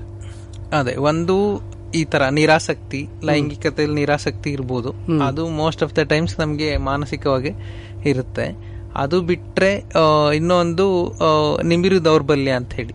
ಎರೆಕ್ಟೈಲ್ ಡಿಸ್ಫಂಕ್ಷನ್ ಅಂತ ಹೇಳ್ತೀವಿ ನಾವು. ಆ ತರದೊಂದು ಸಮಸ್ಯೆ ಆಗ್ಬೋದು. ಇನ್ನ ಇನ್ನೊಂದು ಪ್ರಿಮೆಚೂರ್ ಎಜಾಕ್ಯುಲೇಷನ್ ಅಂತ. ಅಂದ್ರೆ ನಾವು ಪೂರ್ತಿ ಕ್ರಿಯೆ ಮುಗಿಯೋ ಮುಂಚೆನೆ ವೀರ್ಯ ಹೊರಗಡೆ ಬರ್ತಕ್ಕಂಥದ್ದು. ಅದು ಒಂದಿರುತ್ತೆ. ಇನ್ನೊಂದು ರೆಟ್ರೋಗ್ರೇಡ್ ಎಜಾಕ್ಯುಲೇಷನ್ ಅಂತ. ಅಂದ್ರೆ ನಾವು ಸರಿಯಾದ ಜಾಗದಲ್ಲಿ ವೀರ್ಯ ಹೊರಗಡೆ ಬರದೆ ಬೇರೆ ಜಾಗದಲ್ಲಿ ಬರ್ತಕ್ಕಂಥದ್ದು. ಸೊ ಅದು ಒಂದ್ ಸಾಧ್ಯತೆ ಇರುತ್ತೆ. ಆ, ಇನ್ನೊಂದು ಹೇಳಿದ್ರೆ ಪೂರ್ತಿ ವೀರ್ಯ ಹೊರಗಡೆ ಬರ್ದೇ ಇರ್ಬೋದು. ಕ್ರಿಯೆ ಎಲ್ಲ ನಾರ್ಮಲ್ ಆಗಿ ಆದ್ರೂ ಕೂಡ ಪೂರ್ತಿ ವೀರ್ಯ ಹೊರಗಡೆ ಬರದೇ ಇರ್ತಕ್ಕ ಬರ್ಬೋದು. ಈ ತರದ್ದೆಲ್ಲ ಬೇರೆ ಬೇರೆ ಇದು ಸಮಸ್ಯೆಗಳ ಸಾಧ್ಯತೆ ಇರ್ತದೆ. ಸರ್ ಈ ಇದಕ್ಕೆ ಸಂಬಂಧಪಟ್ಟಂತೆ ಟ್ರೀಟ್ಮೆಂಟ್ ಏನಾದ್ರು ಇದೆಯಾ ಸರ್? ಇದೆ ಎಲ್ಲದಕ್ಕೂ ಅದಕ್ಕೆ ಅದರದೇ ಆದ ಪರ್ಟಿಕ್ಯುಲರ್ ಟ್ರೀಟ್ಮೆಂಟ್ ಇದೆ. ಮತ್ತೆ ಕೆಲವೊಂದ್ಸಲ ಏನ್ ರೀಸನ್ ಅಂತ ಹುಡುಕ್ಬೇಕಾಗುತ್ತೆ. ಆ ರೀಸನ್ಗೆ ರೀಸನ್ಗೆ ಟ್ರೀಟ್ಮೆಂಟ್ ಕೆಲವೊಂದ್ಸಲ ಫಾರ್ ಎಕ್ಸಾಂಪಲ್ ಈಗ ಹೈಪರ್ ಟೆನ್ಷನ್ ಮತ್ತೆ ಡಯಾಬಿಟಿಸ್ ಅದು ಲಾಂಗ್ ಸ್ಟ್ಯಾಂಡಿಂಗ್ ಆದ್ರೆ. ಬಿ ಪಿ ಮತ್ತೆ ಶುಗರ್ ತುಂಬಾ ವರ್ಷಗಳಿಂದ ಇದ್ರೆ ಈ ತರ ನಿಮ್ರು ದೌರ್ಬಲ್ಯ ಬರ್ತಕ್ಕಂಥದ್ದು ಅಥವಾ ಬೇಗ ವೀರ್ಯ ಹೊರಗಡೆ ಬರ್ತಕ್ಕಂಥ ಸಾಧ್ಯತೆಗಳೆಲ್ಲ ಇರುತ್ತೆ. ಒಂದು ಟ್ರೀಟ್ಮೆಂಟ್ ಅದನ್ನ ಕಂಟ್ರೋಲ್ ಮಾಡೋದು. ಜೊತೆಗೆ ಇವಕ್ಕೂ ಸಪರೇಟ್ ಆಗಿ ಅದರದೇ ಆದಂತ ಟ್ರೀಟ್ಮೆಂಟ್ಸ್ ಇದ್ದಾವೆ. ಸೊ ಇದು ಇದು ಎಲ್ಲಾ ಸಮಸ್ಯೆಗೂ ಟ್ರೀಟ್ಮೆಂಟ್ ಇದೆ. ಈಗ ಅದು ಹೊರಗಡೆ ಬರ್ತಾ ಇಲ್ಲ ಅಂದ್ರೆ ಅದಕ್ಕೆ ಬೇರೆ ಅಂದ್ರೆ ಎಲೆಕ್ಟ್ರಾನಿಕ್ ಡಿವೈಸ್ನ ಯೂಸ್ ಮಾಡ್ಬಿಟ್ಟು ಹೊರಗಡೆ ಬರೋ ತರ ಮಾಡೋದು. ಎಲ್ಲದಕ್ಕೂ ಅದಕ್ಕೆ ಆದಂತ ಇದು ಟ್ರೀಟ್ಮೆಂಟ್ಸ್ ಇದ್ದಾವೆ. ಸರ್, ಇಷ್ಟೊತ್ತು ನಾವು ತುಂಬ ವಿಚಾರಗಳನ್ನ ಈ ಪುರುಷರ ಸಂತಾನಹೀನತೆ ಬಗ್ಗೆ ನಾವು ಚರ್ಚೆ ಮಾಡಿದ್ವಿ, ಸರ್. ಇದರಲ್ಲಿ ಪ್ರಮುಖವಾಗಿ ನೋಡೋದಾದ್ರೆ ಈಗ ಆ ಥರ ಸಮಸ್ಯೆಗಳು ಇತ್ತು ಅಂತ ಅಂದಾಗ ನಾವು ಪುರುಷನ ಪ್ರಮುಖವಾಗಿ ನಾವು ಪರೀಕ್ಷೆಗೆ ಒಳಪಡಿಸ್ಬೇಕಾಗುತ್ತೆ ಅಂತ ತಾವು ಹೇಳಿದ್ರಿ. ಪರೀಕ್ಷೆಗಳು ಅಂದ್ರೆ ಸಾಮಾನ್ಯವಾಗಿ ಏನಿರ್ತವೆ, ಸರ್? ನಾವು ಅದೇ ಫಸ್ಟ್ ನಾವು ನಾರ್ಮಲ್ ಆಗಿ ಎಲ್ಲಾ ಒಂದು ದಂಪತಿಗಳಲ್ಲೂ ವೀರ್ಯ ಪರೀಕ್ಷೆ ಕಂಪಲ್ಸರಿ ಸೊ ಅಂದ್ರೆ ನಾವು ಒಂದ್ ಹೇಳಕ್ ಏನಂದ್ರೆ ನಾವು ಇವಾಗ ಮಕ್ಕಳಾಗಿಲ್ಲ ಅಂತ ಅಂದ ತಕ್ಷಣ ಫಸ್ಟ್ ಹೆಣ್ಮಕ್ಳು ಮಕ್ಕಳು ಹಾಸ್ಪಿಟ್ಲಿಗೆ ಕರ್ಕೊ ಬರ್ತಾರೆ ಮೋಸ್ಟ್ ಆಫ್ ದ ಟೈಮ್ಸ್ ಅವ್ರ ಹಸ್ಬೆಂಡ್ಸ್ ಜೊತೆಗೆ ಬಂದಿರೋದಿಲ್ಲ. ಹಸ್ಬೆಂಡ್ ಯೂಶಲಿ ಬರೋದಿಲ್ಲ. ಅಂದ್ರೆ ನಮ್ಮ ಫಸ್ಟ್ ಏನಂದ್ರೆ ನಮ್ಮ ಸಮಾಜದಲ್ಲಿ ಏನಿದೆ ಅಂತ ಅಂದ್ರೆ ಹೆಣ್ಣೆ ಪ್ರಮುಖ ಕಾರಣ ಇರ್ಬೋದು ಅಂತಕ್ಕಂಥದ್ದು ಒಂದು ಮೊದಲಿಂದ ಬಂದಿರೋಂತ ಇದು. ಅಂದ್ರೆ ಇವಾಗೂ ನಡೀತಾ ಇದೆ ಬೇರೆ ಮದ್ವೆಗಳಾಗ್ತಕ್ಕಂಥದ್ದು. ಅಂದ್ರೆ ಅವ್ರ ಪರೀಕ್ಷೆನೇ ಆಗದೆ ಎಷ್ಟೊಂದ್ ಸಲ ಇವರಿಗೆ ಮಕ್ಕಳಾಗೋ ಕೆಪಾಸಿಟಿ ಇಲ್ಲ ಅಂತೇಳಿ ಎರಡೆರಡು ಮದ್ವೆ ಆಗೋದು. ಆ ತರದ್ದೆಲ್ಲ ಇನ್ನೂ ನಡ್ಕೊಂಡ್ ಬರ್ತಾ ಇದೆ. ಸೊ ಯಾರು ಹಾಸ್ಪಿಟ್ಲಿಗೆ ತೋರ್ಸಕ್ ಬರ್ತಾರೆ ಮಕ್ಕಳಿಲ್ಲ ಅಂತ ದಂಪತಿಗಳು ಇಬ್ರು ಬರ್ಬೇಕು. ಫಸ್ಟ್ ಗೆನೆ ಇಬ್ರದು ಪರೀಕ್ಷೆ ಮಾಡಬೇಕು. ಫಸ್ಟ್ ನಾವು ನಾರ್ಮಲ್ ಆಗಿ ವೀರ್ಯಾಣು ಪರೀಕ್ಷೆ ಒಂದು ಬೇಸಿಕ್ ಟೆಸ್ಟ್ ಅಷ್ಟೇ. ಪುರುಷರಲ್ಲಿ ಅದೊಂದೇ ಪರೀಕ್ಷೆ ನಮ್ಗೆ ಬೇಕಾಗುತ್ತೆ. ಅದೊಂದು ನಾರ್ಮಲ್ ಇದೆ ಅಂತ ಅಂದ್ರೆ ಮತ್ತೆ ಯಾವ ಟೆಸ್ಟ್ಗಳನ್ನು ಮಾಡೋದೇ ಇಲ್ಲ. ಸೊ ಒಂದ್ಸಲ ಅದು ನಾರ್ಮಲ್ ಅಂತ ಬಂತಂದ್ರೆ ಅವ್ರದ್ದು ನಮ್ಗೆ ಅವ್ರದ್ದು ಇವ್ಯಾಲ್ಯೂಷನ್ ಅಲ್ಲಿಗೆ ಸ್ಟಾಪ್ ಆಗುತ್ತೆ. ಸೊ ಆಮೇಲೆ ನಾವು ಹೆಣ್ಣಲ್ಲಿ ಏನೇನ್ ಬೇರೆ ಬೇರೆ ಪ್ರಾಬ್ಲಮ್ಗಳು ಇರ್ಬೋದು ಅನ್ನೋದನ್ನ ಹುಡುಕ್ತಾ ಹೋಗ್ತೀವಿ. ಅದ್ರಲ್ಲಿ ಏನಾದ್ರೂ ಸಮಸ್ಯೆ ಕಾಣಿಸ್ಕೊಳ್ತು ಅಂದ್ರೆ ಮಾತ್ರ ನೆಕ್ಸ್ಟ್ ಟೆಸ್ಟ್ಗಳು ಇರುತ್ತೆ. ಸೊ ಅದ್ರಲ್ಲಿ ಎಷ್ಟು ಬರುತ್ತೆ ಏನ್ ಏನೇನ್ ತೊಂದರೆಗಳು ಬರುತ್ತೆ ಅನ್ನೋದ್ರ ಮೇಲೆ ಮುಂದೆ ಏನ್ ಟೆಸ್ಟ್ಗಳು ಅಂತೇಳಿ ಈಗ ಪೂರ್ತಿ ಕೌಂಟ್ಸ್ ಎಲ್ಲ ಕಡಿಮೆ ಬಂತು ಅಂತ ಅಂದ್ರೆ ಕೆಲವು ಹಾರ್ಮೋನ್ಗಳ ಪರೀಕ್ಷೆಗಳು ಮಾಡ್ತೀವಿ. ಹಾರ್ಮೋನ್ಗಳು ನಾರ್ಮಲ್ ಬಂದಾಗ ಈ ತರ ಅಲ್ಲಿಗೆ ಕೆಲವು ಸ್ಕ್ಯಾನ್ಗಳು ಬೇಕಾಗುತ್ತೆ. ಈ ತರ ಆಮೇಲೆ ಬ್ಲಡ್ ಸಪ್ಲೈ ನಾರ್ಮಲ್ ಇದೆಯಾ ಅದನ್ನ ನೋಡೋದಕ್ಕೆ ಕೆಲವು ಪರೀಕ್ಷೆಗಳಿರುತ್ತೆ. ಅದು ಡಿಪೆಂಡ್ಸ್ ಏನ್ ಬರುತ್ತೆ ಅಂತ. ಈಗ ಪೂರ್ತಿ ಝೀರೋ ಅಂತ ಬಂತು ಅಂದಾಗ ಕ್ರೋಮೋಸೋಮ್ಗಳ ಪರೀಕ್ಷೆಗಳನ್ನು ಮಾಡ್ಬೇಕಾಗ್ಬೋದು. ಕೆಲವೊಬ್ಬರಿಗೆ ಅದು ಹುಟ್ಟಿಂದ ಬಂದಿರೋ ಸಮಸ್ಯೆ ಅವ್ರಿಗೆ ಏನೋ ಅದರಿಂದ ಸಿಂಪ್ಟಮ್ಸ್ ಇರೋದಿಲ್ಲ. ಅದು ನಾವು ಫಸ್ಟ್ ಅವ್ರಿಗೆ ತೋರ್ಸಕ್ ಬಂದಾಗೇನೆ ಗೊತ್ತಾಗಿರುತ್ತೆ. ಆತರ ಈಗ ಪೂರ್ತಿ ಪ್ರೊಡಕ್ಷನ್ನೇ ಇಲ್ಲ ಅಂದಾಗ ಕೆಲವು ಹಾರ್ಮೋನ್ಗಳ ಪರೀಕ್ಷೆಗಳು ಮಾಡ್ಬಿಟ್ಟು ಅದು ಎಲ್ಲ ನಾರ್ಮಲ್ ಇತ್ತು ಅಂದ್ರೆ ಈ ಜೆನೆಟಿಕ್ ಟೆಸ್ಟಿಂಗ್ ಅಂತ ಹೇಳ್ತೀವಿ. ಅದನ್ನ ಮಾಡ್ಬೇಕಾಗುತ್ತೆ. ಅದು ಡಿಪೆಂಡ್ಸ್ ಎಲ್ಲ ಸ್ಟೆಪ್ ವೈಸ್ ಹೋಗ್ತಾ ಹೋಗುತ್ತೆ. ಡಿಪೆಂಡಿಂಗ್ ಅಪಾನ್ ನಾವು ಫಸ್ಟ್ ಏನ್ ಅನಾಲಿಸಿಸ್ ಮಾಡ್ತೀವಿ ವೀರ್ಯದ ಪರೀಕ್ಷೆ ಮಾಡ್ತೀವಿ ಅದ್ರ ಮೇಲೆನೆ ಮುಂದಿನ ಪರೀಕ್ಷೆಗಳು. ಸೊ ಅದು ಒಂದು ಬೇಸಿಕ್ ಟೆಸ್ಟ್ ಯಾರೇ ತೋರ್ಸಕ್ ಹೋದವರು ಸುಮ್ನೆ ಡಿಲೇ ಮಾಡೋದಕ್ಕಿಂತ ಫಸ್ಟ್ ಹೋದಾಗೇನೆ ಅದೊಂದು ಪರೀಕ್ಷೆ ಆಗ್ಬಿಟ್ರೆ ಅದು ನಾರ್ಮಲ್ ಇತ್ತು ಅಂತಂದ್ರೆ ಉಳಿದಿದ್ದ ಪರೀಕ್ಷೆಗಳು ಏನೋ ಮಾಡಿಸೋದ್ ಬೇಕಾಗಲ್ಲ. ಸೊ ಫಸ್ಟ್ ಅದು ಕಂಪಲ್ಸರಿ ಟೆಸ್ಟ್ ಅದಾದ್ಮೇಲೆ ನೋಡ್ಕೊಂಡು ಅದ್ರಲ್ಲಿ ಏನ್ ಬರುತ್ತೆ ಅನ್ನೋದ್ರ ಮೇಲೆ ನೆಕ್ಸ್ಟ್ ಪರೀಕ್ಷೆಗಳನ್ನ ಮಾಡ್ತೀವಿ. ಸರ್ ಸಾಮಾನ್ಯವಾಗಿ ಈ ತರ ಸಮಸ್ಯೆ ಆದಾಗ ಮಹಿಳೆಯರಂತೂ ಬಂದೇ ಬರ್ತಾರೆ ತೋರಿಸ್ಕೊಳ್ಬೇಕು ಅಂತ. ಆದ್ರೆ ಫಸ್ಟ್ ಟೈಮ್ ಬಂದಾಗ ಸೆಕೆಂಡ್ ಟೈಮ್ ಪುರುಷರು ಬರೋದಿಲ್ಲ. ಯಾಕೆ ಅವ್ರು ಹಿಂದೆ ಇಟ್ಲಿಕ್ಕೆ ಹಿಂದೆ ಹಾಕ್ಲಿಕ್ಕೆ ಕಾರಣ ಏನು ಸರ್? ಅದಕ್ಕೆ ಅದು ಮುಂಚೆಯಿಂದ ಅದೇ ಸಮಾಜದಲ್ಲಿ ಬಂದಿರೋ ಒಂದು ಅಂದ್ರೆ ತಪ್ಪು ಕಲ್ಪನೆ ಇರಬಹುದು. ಮೊದ್ಲಿಂದಾಗಿ ಅಂದ್ರೆ ಮೊದ್ಲಿಂದ ಹೆಣ್ಣು ಅಂದ್ರೆ ಪ್ರೆಗ್ನೆನ್ಸಿ ಅಂತಂದ್ರೆ ಹೆಣ್ಣು ಅಂತೇಳಿ ಅಂದ್ರೆ ಮಗು ಆಗ್ಬೇಕು ಅಂದ್ರೆ ಅದಕ್ಕೆ ಹೆಣ್ಣಿನ ಒಂದು ಕೆಪಾಸಿಟಿ ಮೇಲೆ ಡಿಪೆಂಡ್ ಆಗಿರುತ್ತೆ ಅಂತಕ್ಕಂಥ ಒಂದು ಪರಿಕಲ್ಪನೆ ನಮ್ಮ ಮುಂಚೆಯಿಂದನೂ ನಮ್ಮಲ್ಲಿ ನಡ್ಕೊ ಬಂದಿದೆ. ಅಂದ್ರೆ ಗಂಡಿಗೆ ಗಂಡಿನ ಸಮಸ್ಯೆಯಿಂದನೂ ಮಕ್ಕಳ ಆಗೋದಿಲ್ಲ ಅನ್ನೋದೇ ನಾಲೆಡ್ಜ್ ಎಷ್ಟೊಂದು ಜನಕ್ಕೆ ನಮ್ಮಲ್ಲಿ ಇರೋದಿಲ್ಲ. ಅಂದ್ರೆ ನಾನು ಹೇಳಿದ್ನಲ್ಲ ಈಗ ಥರ್ಟಿ ಥರ್ಟಿ ಫೈವ್ ಪರ್ಸೆಂಟ್ ಎಷ್ಟು ಫಿಮೇಲ್ ಫ್ಯಾಕ್ಟರ್ ಇರುತ್ತೋ ಅಷ್ಟೇ ಮೇಲ್ ಫ್ಯಾಕ್ಟರ್ ಕೂಡ ಇರುತ್ತೆ. ಮೂವತ್ತರಿಂದ ಮೂವತ್ತೈದು ಪ್ರತಿಶತ. ಸೊ ಅಷ್ಟಿದ್ದಾಗ ಅಷ್ಟಿರೇ ಇದೆ ಅಂತಕ್ಕಂಥ ನಾಲೆಡ್ಜ್ ಎಷ್ಟೊಂದು ಜನಕ್ಕೆ ಇರೋದೇ ಇಲ್ಲ. ಅಂದ್ರೆ ಅವರಿಗೆ ನಾವು ಪುರುಷರಲ್ಲೂ ತೊಂದರೆ ಇದ್ರೆ ಮಕ್ಕಳಾಗಲ್ಲ ಅನ್ನೋಂತ ಪರಿಕಲ್ಪನೆ ಇಲ್ ಇಲ್ಲದೆ ಇರೋ ಕಾರಣ ಮೋಸ್ಟ್ಲಿ ಆ ನಾಲೆಡ್ಜ್ ಕಡಿಮೆ ಇರೋದ್ರಿಂದ ನಮ್ಮ ಸೊಸೈಟಿಲಿ ಬರೋ ಸಂಖ್ಯೆ ಕಡಿಮೆ ಅಂತ ನನ್ಗೆ ಅನ್ಸುತ್ತೆ ಹ್ಮ್ ಹ್ಮ್ ಆ, ಸರ್ ಈ ತರ ಆ, ಮಹಿಳೆಯರನ್ನ ನಾವು ದೂಷಣೆ ಮಾಡೋ ಬದಲು ಇಬ್ರು ಒಂದ್ಸರಿ ಬಂದು ಪರೀಕ್ಷೆ ಮಾಡಿಸ್ಕೊಂಡಾಗ ಸತ್ಯ ಸತ್ಯತೆ ಗೊತ್ತಾಗುತ್ತೆ. ಸಮಸ್ಯೆ ಗೊತ್ತಾಗೋದ್ರಿಂದ ನೆಕ್ಸ್ಟ್ ಅದಕ್ಕೆ ಟ್ರೀಟ್ಮೆಂಟ್ ಈಸಿ ಆಗುತ್ತೆ. ಈಗ ನಾವು ಪುರುಷ ಬಂದು ತೋರ್ಸೇ ಇಲ್ಲ ಆರು ತಿಂಗಳು ಬರೀ ಮಹಿಳೆ ಬಂದು ತೋರಿಸ್ತಾ ಇದ್ದಾಳೆ ಅಂತ ಅವ್ರಿಗೆ ನಾವು ಟ್ರೀಟ್ಮೆಂಟ್ ಮಾಡಿ ಮಾಡಿ. ಅದೇನೋ ಸಕ್ಸಸ್ ಆಗಿಲ್ಲ ಅಂದಾಗ ಕೊನೆಗೆ ಅವ್ರು ಬಂದು ಟೆಸ್ಟ್ ಮಾಡಿಸಿದಾಗ ನಮ್ಗೆ ಇಷ್ಟು ದಿನದ ಆರು ತಿಂಗಳದ ಟ್ರೀಟ್ಮೆಂಟ್ ವೇಸ್ಟ್ ಆಗಿ ಹೋಗುತ್ತೆ. ಹೌದು ಸೊ ಈಗ ಅವ್ರು ಬಂದಾಗ ಫಸ್ಟ್ ಗೆನೆ ಇವ್ರದ್ದು ನಾರ್ಮಲ್ ಇದೆ ಅವ್ರ ಪ್ರಾಬ್ಲಮ್ ಅಂತಂದ್ರೆ ಅವ್ರಿಗೆ ಟ್ರೀಟ್ಮೆಂಟ್ ಶುರು ಮಾಡಬಹುದು ಸೊ ಇಬ್ರಿಗೂ ಒಂದೇ ಸಲ ನಾವು ತೋರಿಸ್ಕೊಳ್ಳೋದ್ರಿಂದ ಅಡ್ವಾಂಟೇಜ್ ಅಂದ್ರೆ ಎಷ್ಟೊಂದು ಟೈಮ್ ಉಳಿಯುತ್ತೆ. ಟೈಮ್ ಉಳಿಯೋದ್ರಿಂದ ಅಡ್ವಾಂಟೇಜ್ ಎಷ್ಟು ಚಿಕ್ಕ ವಯಸ್ಸಲ್ಲಿ ಟ್ರೀಟ್ಮೆಂಟ್ ಆಗುತ್ತೋ ಅಷ್ಟು ಸಕ್ಸಸ್ ರೇಟ್ ಚೆನ್ನಾಗಿರುತ್ತೆ. ಸೊ ವಯಸ್ಸು ಆಗ್ತಾ ಆಗ್ತಾ ಹೋದಂಗೆ ಪುರುಷರಲ್ಲಾಗ್ಲಿ ಮಹಿಳೆಯರಲ್ಲಾಗ್ಲಿ ಮಕ್ಕಳಾಗುವಂತ ಶಕ್ತಿ ಕಡಿಮೆ ಆಗ್ತಾನೆ, ಸಾಧ್ಯತೆ ಕಡಿಮೆ ಆಗ್ತಾನೆ ಹೋಗುತ್ತೆ. ಸರ್ ಈ ಇತ್ತೀಚೆಗೆ ನಾವು ನೋಡ್ತಾ ಇದೀವಿ, ಸಾಕಷ್ಟು ಮಾಹಿತಿ ಜಾಗೃತಿ ಹೋಗ್ತಾ ಇದೆ ಸಮುದಾಯದಲ್ಲಿ, ಸಾಕಷ್ಟು ಜಾಲತಾಣ, ಜಾಲತಾಣದ ಮುಖಾಂತರ ಮಾಹಿತಿ ಸಿಗ್ತಾ ಇದೆ ಈ ತರ ಎಲ್ಲ ಆದ್ಮೇಲೆ ಪುರುಷರು ತಾನಾಗೆ ಬಂದು ಪರೀಕ್ಷೆಗೆ ಒಳಪಡ್ತಕ್ಕಂಥದ್ದು, ಜೊತೆಗೆ ವೈದ್ಯಾಧಿಕಾರಿಗಳು ಏನು ಸಲಹೆಗಳನ್ನ ಕೊಡ್ತಾರೆ, ಆ ಸಲಹೆಗಳನ್ನ ಪಡ್ಕೊಂಡು ಅವರು ಪರೀಕ್ಷೆಗಳಿಗೆ ಸಹಕರಿಸೋದಾಗಿರ್ಬೋದು. ಈ ತರ ಅಂದ್ರೆ ಬಿಹೇವಿಯರ್ಸ್ ಏನು ಚೇಂಜ್ ಆಗಿದೆಯಾ ಸರ್? ಆಗ್ತಾ ಇದ್ದೆ. ಸ್ಲೋಗ್ ಆಗ್ತಾ ಇದ್ರು ಆಗ್ತಾ ಇದ್ದೆ. ಅಂದ್ರೆ ನಾವು ಮೊದ್ಲಿಗೆ ಹೋಲಿಸಿದ್ರೆ ಅವ್ರು ಹಾಸ್ಪಿಟ್ಲಿಗೆ ಬರಲ್ಲ ಅನ್ನೋಂಥದ್ದು ಇತ್ತೀಚೆಗೆ ಸ್ವಲ್ಪ ಎಜುಕೇಟೆಡ್ ಇದ್ರಲ್ಲಿ ಅಥವಾ ಅಟ್ಲೀಸ್ಟ್ ನಾವು ಹೇಳಿದ್ರೆ ಕೇಳುವಂತದ್ದು ಆ ತರ ಚೇಂಜಸ್ ಆಗ್ತಾ ಇದೆ. ಬಟ್ ಇನ್ನು ಸ್ವಲ್ಪ ಟೈಮ್ ಹಿಡಿಯುತ್ತೆ ಅಂತ ಅನ್ಸುತ್ತೆ. ಅಂದ್ರೆ ಸ್ವಲ್ಪ ಸಮಯ ತಗೋಬಹುದು ಬಟ್ ಚೇಂಜ್ ಅಂತೂ ಆಗ್ತಾ ಇದೆ. ಪ್ರಾಬಲಿ ನೀವು ಹೇಳಿದಾಗ ಆದ್ರೆ ಎಲ್ಲಾ ಕಡೆಯಿಂದ ಜಾಗೃತಿ ಆಗಿರೋದು ಒಂದು ಇರ್ಬೋದು. ಮತ್ತೆ ಅವ್ರದೇ ನಾಲೆಡ್ಜ್ ಈ ತರದ್ದೆಲ್ಲ ನೋಡಿ ಸ್ವಲ್ಪ ಎಜುಕೇಶನ್ ಇಂಪ್ರೂವ್ ಆದಂಗೆ ಆ ತರದೊಂದು ಕಾನ್ಸೆಪ್ಟ್ ಬಂದು ಬರ್ಬೋದು. ಅಂದ್ರೆ ಹೋಲ್ಸಿದ್ರೆ ಮುಂಚೆಗಿಂತ ಅದ್ರದ್ದು ಚೆನ್ನಾಗೇ ಇದೆ. ಅಂದ್ರೆ ಅದು ಅವರ ನಡತೆಗಳಲ್ಲಿ ಅದು ಇದೆ. ಆಗ್ತಾ ಇದೆ ಆಗ್ತಾ ಇದೆ. ಬಂದು ಅಟ್ಲೀಸ್ಟ್ ತೋರ್ಸ್ಕೊಂಡು ಅವರೇ ಕೆಲವೊಬ್ರು ಕೇಳಿ ಮಾಡಿಸ್ಕೊಳ್ಳೋದು ಆ ತರದ್ದು ಇದೆ. ಏನಾದ್ರು ಅಂದ್ರೆ ನಮಗೂ ಏನಾದ್ರು ಪ್ರಾಬ್ಲಮ್ ಇದೆಯಾ ನೋಡಿ ಅಂತ ಅವ್ರಾಗ ಅವರೇ ಕೇಳ್ತಕ್ಕಂಥ ಆ ಥರದ್ದು ಚೇಂಜಸ್ ಆಗ್ತಾ ಇದೆ. ಹ್ಮ್ ಹ್ಮ್ ಹ್ಮ್ ಹ್ಮ್. ಸರ್ ಹಾಗೇನೆ ಹಿಂದಿನ ದಿನಗಳಲ್ಲೂ ಕೂಡ ಮದ್ಯಪಾನ ಧೂಮಪಾನ ಯಥೇಚ್ಛವಾಗಿ ಮಾಡ್ತಾ ಇದ್ರು. ಅದು ಜಾಗೃತಿ ಹೆಚ್ಚಾದಂತೂ ಕಡಿಮೆ ಆಗುತ್ತೆ ಅಂತ ಅನ್ಕೋತಿದ್ವಿ. ಆದರೆ ಇವತ್ತಿನ ದಿನಗಳಲ್ಲಿ ಹೆಚ್ಚು ಯುವಕರು ಸಾಕಷ್ಟು ಜೋಸ್ನಲ್ಲಿ ಬೀಡಿ ಸಿಗರೇಟು ಜೊತೆಗೆ ಮದ್ಯಪಾನ ಇದೆಲ್ಲ ಮಾಡೋದನ್ನು ನೋಡ್ತೀವಿ ಸರ್. ಇದರಿಂದನೂ ಕೂಡ ನಮ್ಮ ಈ ಒಂದು ಸಂತಾನಹೀನತೆಗೆ ಏನಾದರೂ ಪ್ರಮುಖವಾದ ಕಾರಣ ಆಗ್ಬೋದು ಸರ್? ಹೌದು. ಇದು ಡೆಫಿನೆಟಿವ್ ಎಫೆಕ್ಟ್ ಅಂದ್ರೆ ನಾವು ಸ್ಮೋಕಿಂಗ್ ತುಂಬಾನೇ ಅಂದ್ರೆ ನಾವು ವೀರ್ಯಾಣುಗಳ ಒಂದು ಪ್ರೊಡಕ್ಷನ್ ಇಂದ ಹಿಡಿದು ಅದ್ರ ಸಂಖ್ಯೆ ಮತ್ತೆ ಅದ್ರದ್ದು ಮೂಮೆಂಟ್ ಎಲ್ಲದಕ್ಕೂ ಅದರಿಂದ ತೊಂದರೆ ಇದ್ದೇ ಇರುತ್ತೆ. ಸೊ ಅಂದ್ರೆ ನಾವು ಈ ಈ ಎಲ್ಲ ಫಸ್ಟ್ ಪ್ರೊಡಕ್ಷನ್ ಇಂದ ಸ್ಟಾರ್ಟ್ ಆಗಿ. ಈ ಸ್ಮೋಕ್ ಅಲ್ಲಿ ಅದೊಂದು ಟಾಕ್ಸಿನ್ ಇರುತ್ತೆ. ಆ ಟಾಕ್ಸಿನ್ ನಮಗೆ ಅದ್ರ ಪ್ರೊಡಕ್ಷನ್ ಇಂದ ಸ್ಟಾರ್ಟ್ ಆಗಿ ಅದ್ರದ್ದು ಎಲ್ಲ ಮಾರ್ಫಾಲಜಿ ಅಂದ್ರೆ ನಾರ್ಮಲ್ ಆಗಿ ಒಂದು ವೀರ್ಯಾಣು ಅಂತ ಅಂದ್ರೆ ಅದಕ್ಕೆ ಒಂದು ಶೇಪ್ ಅಂತ ಇರುತ್ತೆ ನಾರ್ಮಲ್ ಆಗಿ. ಆ ಶೇಪ್ ಇದ್ರೆ ಮಾತ್ರ ಅದು ಒಂದು ಅಂಡಾಣು ಜೊತೆ ಸೇರ್ಕೊಂಡು ಒಂದು ಭ್ರೂಣನ ಪ್ರೊಡಕ್ಷನ್ ಮಾಡೋಕ್ಕಾಗುತ್ತೆ. ಆ ಶೇಪ್ ಹಾಳಾಗುತ್ತೆ ಅದ್ರದ್ದು ಮೂಮೆಂಟ್ ಹಾಳಾಗುತ್ತೆ ಅದ್ರದ್ದು ನಂಬರ್ ಕಡಿಮೆ ಆಗುತ್ತೆ. ಸೊ ಯಾರು ಈ ತರ ನಾವು ಪ್ರೆಗ್ನೆನ್ಸಿ ಅಂತ ಪ್ಲಾನ್ ಮಾಡ್ತಿರೋರ್ಗೆ ಆ ಟ್ರೀಟ್ಮೆಂಟ್ ಅಂತ ಬಂದಾಗ ನಾವು ಫಸ್ಟ್ ಅದನ್ನ ಆದಷ್ಟು ಪೂರ್ತಿ ನಿಲ್ಸಿದ್ರೇನೆ ಸಕ್ಸಸ್ ರೇಟ್ ಚೆನ್ನಾಗಿರೋ ಇದಿರುತ್ತೆ. ಆಮೇಲೆ ಅದ್ರದ್ದು ಎಫೆಕ್ಟ್ ನೀವು ನಿಲ್ಸಿದ ಮೇಲೆ ಮತ್ತೆ ನಾವು ವೀರ್ಯಾಣದ ಪರೀಕ್ಷೆ ಮಾಡಿದ್ರೆ ಡೆಫಿನೆಟ್ಲಿ ಈ ತರದ ಎಲ್ಲಾ ಪ್ಯಾರಾಮೀಟರ್ಸ್ ಇಂಪ್ರೂವ್ಮೆಂಟ್ ಕಾಣಿಸೇ ಕಾಣಿಸುತ್ತೆ. ಮತ್ತೆ ಸ್ಮೋಕಿಂಗ್ ಇನ್ನೊಂದು ಇಂಪಾರ್ಟೆಂಟ್ ಏನಂದ್ರೆ ಪ್ಯಾಸಿವ್ ಸ್ಮೋಕಿಂಗ್ ಅಂತ ಹೇಳ್ತೀವಿ. ಅಂದ್ರೆ ಅವರು ಈಗ ಮಾಡದೇ ಇದ್ರು ಜೊತೆಗಿರೋ ಸ್ನೇಹಿತರು ಅಥವಾ ತುಂಬಾ ನಾವು ಕ್ಲೋಸ್ ಆಗಿ ಸ್ಮೋಕಿಂಗ್ನ ಇದು ಮಾಡ್ತಾ ಇದ್ರೆ ಆ ಸ್ಮೋಕ್ ನಾವು ನಾರ್ಮಲ್ ಸಿಗರೇಟ್ ಎಷ್ಟಿರುತ್ತೋ ಅದ್ರದ್ದು ಆಲ್ಮೋಸ್ಟ್ ನೈಂಟಿ ಪರ್ಸೆಂಟ್ ಎಫೆಕ್ಟ್ ಇದ್ದೇ ಇರುತ್ತೆ. ಹೊಗೆನಲ್ವೇ? ಹೊಗೆನಲ್ಲಿ. ಸೊ ಈಗ ನಾವು ಮಾಡ್ತಾ ಇಲ್ಲ ಅಂತೇಳಿ ನಾವು ಸೇಫ್ ಅಂತ ಅನ್ಕೊಳಂಗಿಲ್ಲ. ಯಾಕಂದ್ರೆ ಅದ್ರದ್ದು ಅದ್ರದ್ದು ಎಫೆಕ್ಟ್ ಬರೋದು ಎಲ್ಲ ಪೂರ್ತಿ ಹೊಗೆಯಿಂದನೇ ಇರುತ್ತೆ. ಸೊ ಅವ್ರು ಒಳಗಡೆ ಎಷ್ಟು ಹೊಗೆ ತಗೋತಾರೋ ಹೊರಗಡೆನೂ ಸೇಮ್ ಅಷ್ಟೇ ಹೊಗೆ ಬರುತ್ತೆ. ಆ ಹೊಗೆನ ಯಾರು ಧೂಮಪಾನ ಮಾಡದೇ ಇರೋರು ಸೇವಿಸಿದಾಗ ಸೊ ಈಗ ತಗೊಳ್ಳೋ ಈಗ ಯಾರು ಧೂಮಪಾನ ಮಾಡೋರಿಗೆ ಎಷ್ಟು ಎಫೆಕ್ಟ್ ಆಗುತ್ತೋ almost ninety percent same effect ಮಾಡದೇ ಇರೋರ್ಗೂ ಆಗುತ್ತೆ. ಸೊ ಅದರಿಂದ ಮತ್ತೆ ಸೇಮ್ ಈ ವೀರ್ಯಾಣುಗಳ ಮೇಲೆ ಸೇಮ್ ಎಫೆಕ್ಟ್ ಸೇಮ್ ನಾವು ಹೊಗೆ ತಗೊಳ್ಳೋದ್ರಿಂದ ಕೂಡ ಅಷ್ಟೇ ಎಫೆಕ್ಟ್ ಇರುತ್ತೆ.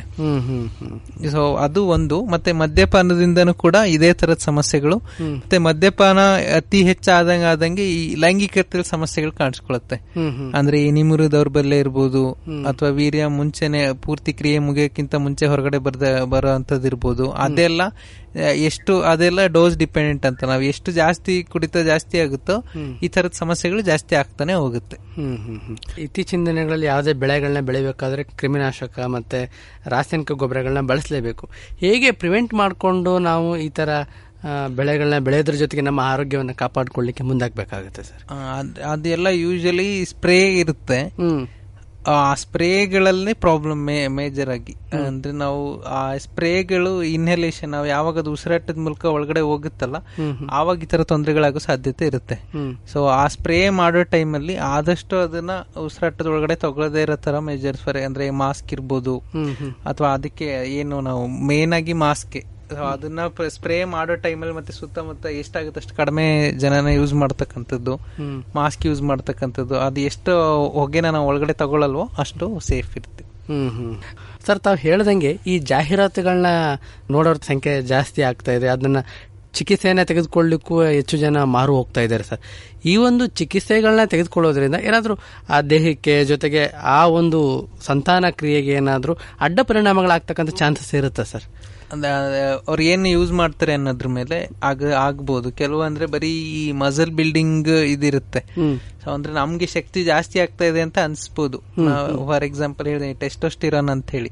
ಆ ಟೆಸ್ಟೋಸ್ಟಿರಾನ್ ನಮ್ಗೆ ನಾರ್ಮಲ್ ಆಗಿ ಟೆಸ್ಟಿಸಲ್ ಪ್ರೊಡಕ್ಷನ್ ಆಗ್ತಾ ಇರುತ್ತೆ. ಅದನ್ನ ಹೊರಗಡೆಯಿಂದ ನಾವು ಸಪ್ಲಿಮೆಂಟ್ ಮಾಡಿದಾಗ ಅದು ನಾವು ಸಪ್ಲಿಮೆಂಟ್ ಯಾವಾಗ ಮಾಡ್ಬೇಕು ಅಂದ್ರೆ ದೇಹದಲ್ಲಿ ನಾರ್ಮಲ್ ಆಗಿ ಇಲ್ದಾಗ ಮಾತ್ರ ಅದ್ರ ಸಪ್ಲಿಮೆಂಟ್ ವರ್ಕ್ ಆಗುತ್ತೆ.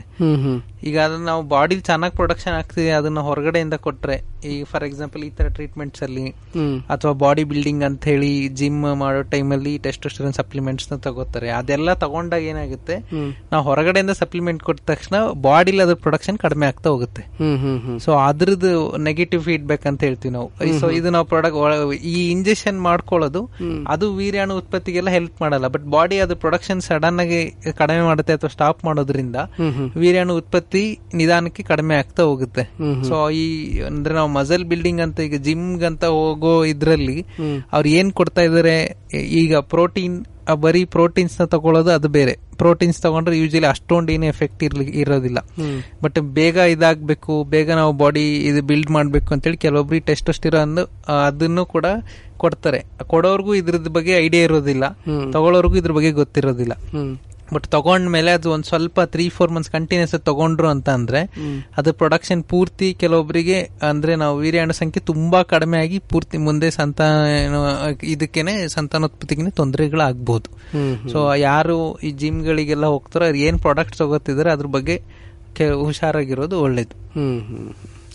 ಸರ್ ಹಾಗೇನೆ ಇತ್ತೀಚಿನ ದಿನಗಳಲ್ಲಿ ಭಾರತ ಹೇಳಿ ಕೇಳಿ ಪುರುಷ ಪ್ರಧಾನ ರಾಷ್ಟ್ರ. ಇಲ್ಲಿ ಪ್ರಮುಖವಾಗಿ ಸಾಕಷ್ಟು ಒತ್ತಡಗಳಲ್ಲಿ ಜೀವನವನ್ನು ಮಾಡ್ತಾ ಇರ್ತಕ್ಕಂಥ ಸಂದರ್ಭ ಕೂಡ ಎದುರಾಗಿದೆ. ಒಂದು ಮನೆ ಕಟ್ಟಬೇಕು ಅದರದ್ದು ಸಾಲ, ಮತ್ತು ಇ ಎಂ ಐ ಕಟ್ಟಬೇಕು ಬೇರೆ ಬೇರೆ ಜೀವನ, ಆಧುನಿಕ ಶೈಲಿ ಜೀವನ ಪದ್ಧತಿ ಬದಲಾವಣೆ ಆಗ್ತಾ ಇದೆ. ಈ ಥರ ಒತ್ತಡಗಳು ಹೆಚ್ಚಾಗೋದ್ರಿಂದ ಜೊತೆಗೆ ಮಾನಸಿಕವಾಗಿ ಏನಾದರೂ ಹೆಚ್ಚು ಆಲೋಚನೆಗಳನ್ನ ಮಾಡೋದ್ರಿಂದ ಇದು ಪ್ರಮುಖವಾಗಿ ಪುರುಷನಲ್ಲಿ ಸಂತಾನಹೀನತೆಗೆ ಎಡೆ ಮಾಡಿಕೊಡ್ಬೋದಾ ಸರ್? ಸ್ಟ್ರೆಸ್ ಅಂತ ಒಂದು ಫ್ಯಾಕ್ಟರ್ ಇದ್ದೇ ಇರುತ್ತೆ. ನಾವು ಅಂದ್ರೆ ಒಂದು ಪುರುಷರಲ್ಲಿ ಅಥವಾ ಮಹಿಳೆಯರಲ್ಲಿ ತಗೊಂಡ್ರೆ ಈ ಥರದೊಂದು ಸ್ಟ್ರೆಸ್ ಫ್ಯಾಕ್ಟರ್ ಒಂದು ಮ್ಯಾಟರ್ ಆಗೇ ಆಗುತ್ತೆ. ಬಟ್ ಏನಂದ್ರೆ ಅದು ಡೈರೆಕ್ಟ್ ಇಂಪ್ಯಾಕ್ಟ್ ಪೂರ್ತಿ ಈಗ ವೀರ್ಯಾಣ ಸಂಖ್ಯೆನ ಝೀರೋ ಅಂತ ಆಗೋದು ಬರೀ ಸ್ಟ್ರೆಸ್ ಇಂದ ಆ ತರ ಇರೋದಿಲ್ಲ. ಕೆಲವೊಂದಿಷ್ಟು ವೇರಿಯೇಷನ್ಸ್ ಆಗ್ಬೋದು. ಅಂದ್ರೆ ಸ್ಟ್ರೆಸ್ ಇಂದಾಗಿ ಕೆಲವು ಬಾಡಿಲಿ ಕೆಲವು ಹಾರ್ಮೋನಲ್ ಚೇಂಜಸ್ ಆಗುತ್ತೆ. ಆ ಹಾರ್ಮೋನ್ಗಳು ಈ ನಮ್ಮ ರಿಪ್ರೊಡಕ್ಟಿವ್ ಸಿಸ್ಟಮ್ ನಾರ್ಮಲ್ ಆಗಿ ಕೆಲಸ ಮಾಡೋದಕ್ಕೆ ಹೆಲ್ಪ್ ಮಾಡ್ತಾ ಇರುತ್ತೆ. ಸೊ ಒಂದ್ಸಲ ಈ ತರ ಸ್ಟ್ರೆಸ್ ಇಂದ ಹಾರ್ಮೋನ್ಗಳಲ್ಲಿ ವ್ಯತ್ಯಾಸ ಆದಾಗ ಈ ಪೂರ್ತಿ ನಾರ್ಮಲ್ ನ್ಯಾಚುರಲ್ ಪ್ರೋಸೆಸ್ ಕೆಲವೊಂದ್ ಸ್ವಲ್ಪ ಆಚೆ ಈಚೆ ಆಗಿ ಅದು ಕೂಡ ನಮ್ಗೆ ಈ ತರ ಕಾರಣ ಆಗ್ಬೋದು. ಅದು ಬರೀ ಪುರುಷರಂತ ಇಲ್ಲ ಈವನ್ ಮಹಿಳೆಯರಲ್ಲೂ ಕೂಡ ಹಾಗೆ. ಮಹಿಳೆಯರಲ್ಲಿ ಅದು ಹೊರಗಡೆಯಿಂದ ಗೊತ್ತಾಗುತ್ತೆ. ಯಾಕಂದ್ರೆ ಅವರಿಗೆ ನಮ್ಗೆ ಈಗ ತಿಂಗಳ ತಿಂಗಳ ಮುಟ್ಟಾಗೋದು ವೇರಿಯೇಷನ್ಸ್ ಆಗಕ್ಕೆ ಸ್ಟಾರ್ಟ್ ಆಗುತ್ತೆ. ಕರೆಕ್ಟಾಗಿ ರೆಗ್ಯುಲರ್ ಟೈಮ್ ಅಲ್ಲಿ ಪೀರಿಯಡ್ಸ್ ಆಗದಿರ್ತಕ್ಕಂಥದ್ದು ಅದೆಲ್ಲ ಬಟ್ ಪುರುಷರಲ್ಲಿ ಹೊರಗಡೆಯಿಂದ ಏನೋ ಸಮಸ್ಯೆಗಳು ಕಾಣಿಸ್ಕೊಳ್ದೇ ಇದ್ರು ಒಳಗಡೆ ಈ ತರದ ಹಾರ್ಮೋನ್ಗಳ ಸಂಖ್ಯೆ ಆಚೆ ಈಚೆ ಆಗೋದ್ರಿಂದ ಅದರಿಂದ ಕೂಡ ಒಂದು ಸಂತಾನೋತ್ಪತ್ತಿ ಮೇಲೆ ಎಫೆಕ್ಟ್ ಇದ್ದೇ ಇರುತ್ತೆ. ಅದೇ ಮೊದಲನೇದಾಗಿ ಬರೀ ಹೆಣ್ಣು ಅಂತ ದೂಷಣೆ ಮಾಡೋದನ್ನ ಅಥವಾ ಅದು ಮುಂಚೆಯಿಂದ ನಾಲೆಡ್ಜು ಕಡಿಮೆ ಇರ್ಬೋದು. ಅಂದ್ರೆ ನಾವು ದೂಷಣೆ ಮಾಡ್ತಾ ಇದ್ದಾರೆ ಅಂತ ಹೇಳಿ ಈಗ ನಾವು ಡೈರೆಕ್ಟ್ ಪುರುಷನ್ನೇ ತಪ್ಪು ಅಂತ ಹೇಳಿ ಹೇಳಕ್ಕಾಗಲ್ಲ. ಯಾಕಂದ್ರೆ ಅದ್ರ ಬಗ್ಗೆ ಅವೇರ್ನೆಸ್ ನಾಲೆಡ್ಜ್ ನಮಗೆ ಮುಂಚೆಯಿಂದ ಕಡಿಮೆ ಇತ್ತು. ಈಗ ಹೆಂಗೆ ಅಂದರೆ ನಮ್ಮ ಸಮಾಜ ಈಗ ನಡ್ಕೋದಿದೆ ಆ ಥರ. ಈಗ ಹೆಣ್ಣು ಎಷ್ಟೊಂದು ಜನ ಬರೀ ಮಕ್ಕಳಾಗಿಲ್ಲ ಅನ್ನೋ ರೀಸನ್ಗೆ ಇನ್ನೊಂದು ಮದುವೆಗಳಾಗಿರೋರು, ಎರಡು, ಮೂರು ಮದುವೆ ಆಗಿರೋರ್ನೆಲ್ಲ ನೋಡ್ಕೊಂಡು ಬಂದಿರೋದ್ರಿಂದ ಪುರುಷರ ಒಂದು ಕಾರಣ ಆಗ್ಬೋದು ಅಂತಕ್ಕಂಥ ನಾಲೆಡ್ಜ್ ಬರ್ತಾ ಇರೋದೇ ಇತ್ತೀಚೆಗೆ.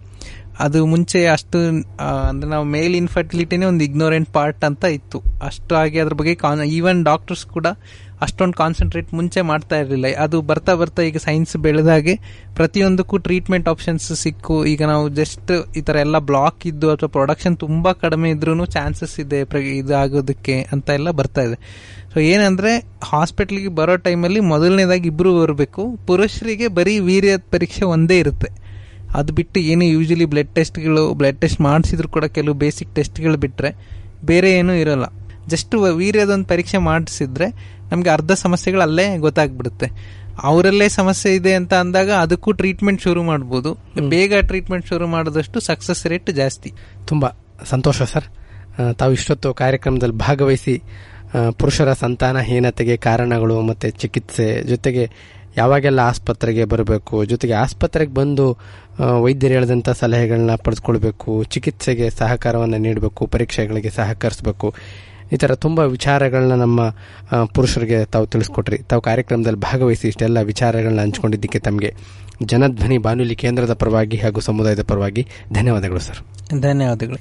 ಕೇಳುಗರೆ, ಇಷ್ಟೊತ್ತು ತಾವು ಕೇಳ್ತಾ ಇದ್ರಿ, Swami Vivekananda youth movement Saraguru, Indira IVF ಸಹಯೋಗದಲ್ಲಿ ಕರ್ನಾಟಕದ ಆರು ಬಾನುಲಿ ಕೇಂದ್ರಗಳಾದ ಜನಧ್ವನಿ, ಜ್ಞಾನಧ್ವನಿ ನಮ್ಮ ಧ್ವನಿ ನೆಲಧ್ವನಿ, ರೇಡಿಯೋ ಶಿವಮೊಗ್ಗ, ರೇಡಿಯೋ ಪಾಂಚಜನ್ಯ ಇವರ ಸಹಭಾಗಿತ್ವದಲ್ಲಿ ಏಕಕಾಲದಲ್ಲಿ ಪ್ರಸ್ತುತಪಡಿಸಿದ ಸಂತಾನಹೀನತೆಯ ನಿವಾರಣಾ ಕುರಿತ ಕಾರ್ಯಕ್ರಮದಲ್ಲಿ ಪುರುಷರ ಸಂತಾನಹೀನತೆ ಕುರಿತ ಕಾರ್ಯಕ್ರಮ ಬಿತ್ತರಗೊಂಡಿತು.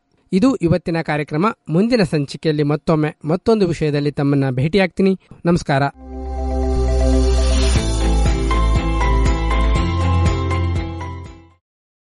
ಇದುವರೆಗೆ ಡಾಕ್ಟರ್ ಶಂಕರ್ ಅವರೊಂದಿಗಿನ ಸಂದರ್ಶನವನ್ನ ಕೇಳಿದಿರಿ. ಇದು ಕರ್ನಾಟಕದ ವಿವಿಧ ಸಮುದಾಯ ಬಾನುಲಿಗಳ ಸಹಯೋಗದೊಂದಿಗೆ ಏಕಕಾಲದಲ್ಲಿ ಪ್ರಸಾರಗೊಂಡಿರುವ ಕಾರ್ಯಕ್ರಮ.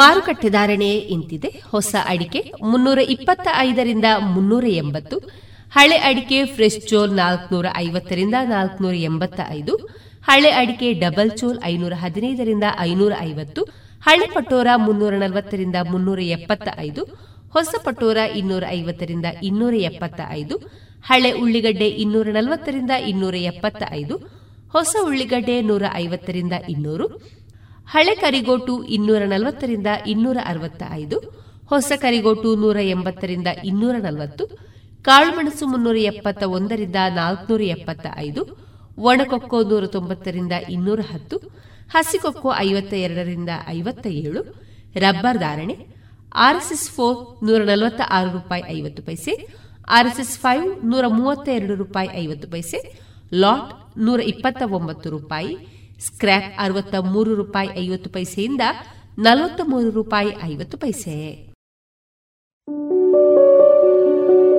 ಶುದ್ಧ ಸಸ್ಯಹಾರಿ south and north special food, ಉತ್ತಮ ಸೇವೆಗೆ ಮೊದಲ ಆದ್ಯತೆ. ಗ್ರಾಹಕರ ಸಂತೃಪ್ತಿಗೆ ಆರೋಗ್ಯಕರ ಆಹಾರ ನೀಡಲು ಸದಾ ಸಿದ್ಧ ಸಂತೃಪ್ತಿ ರೆಸ್ಟೋರೆಂಟ್.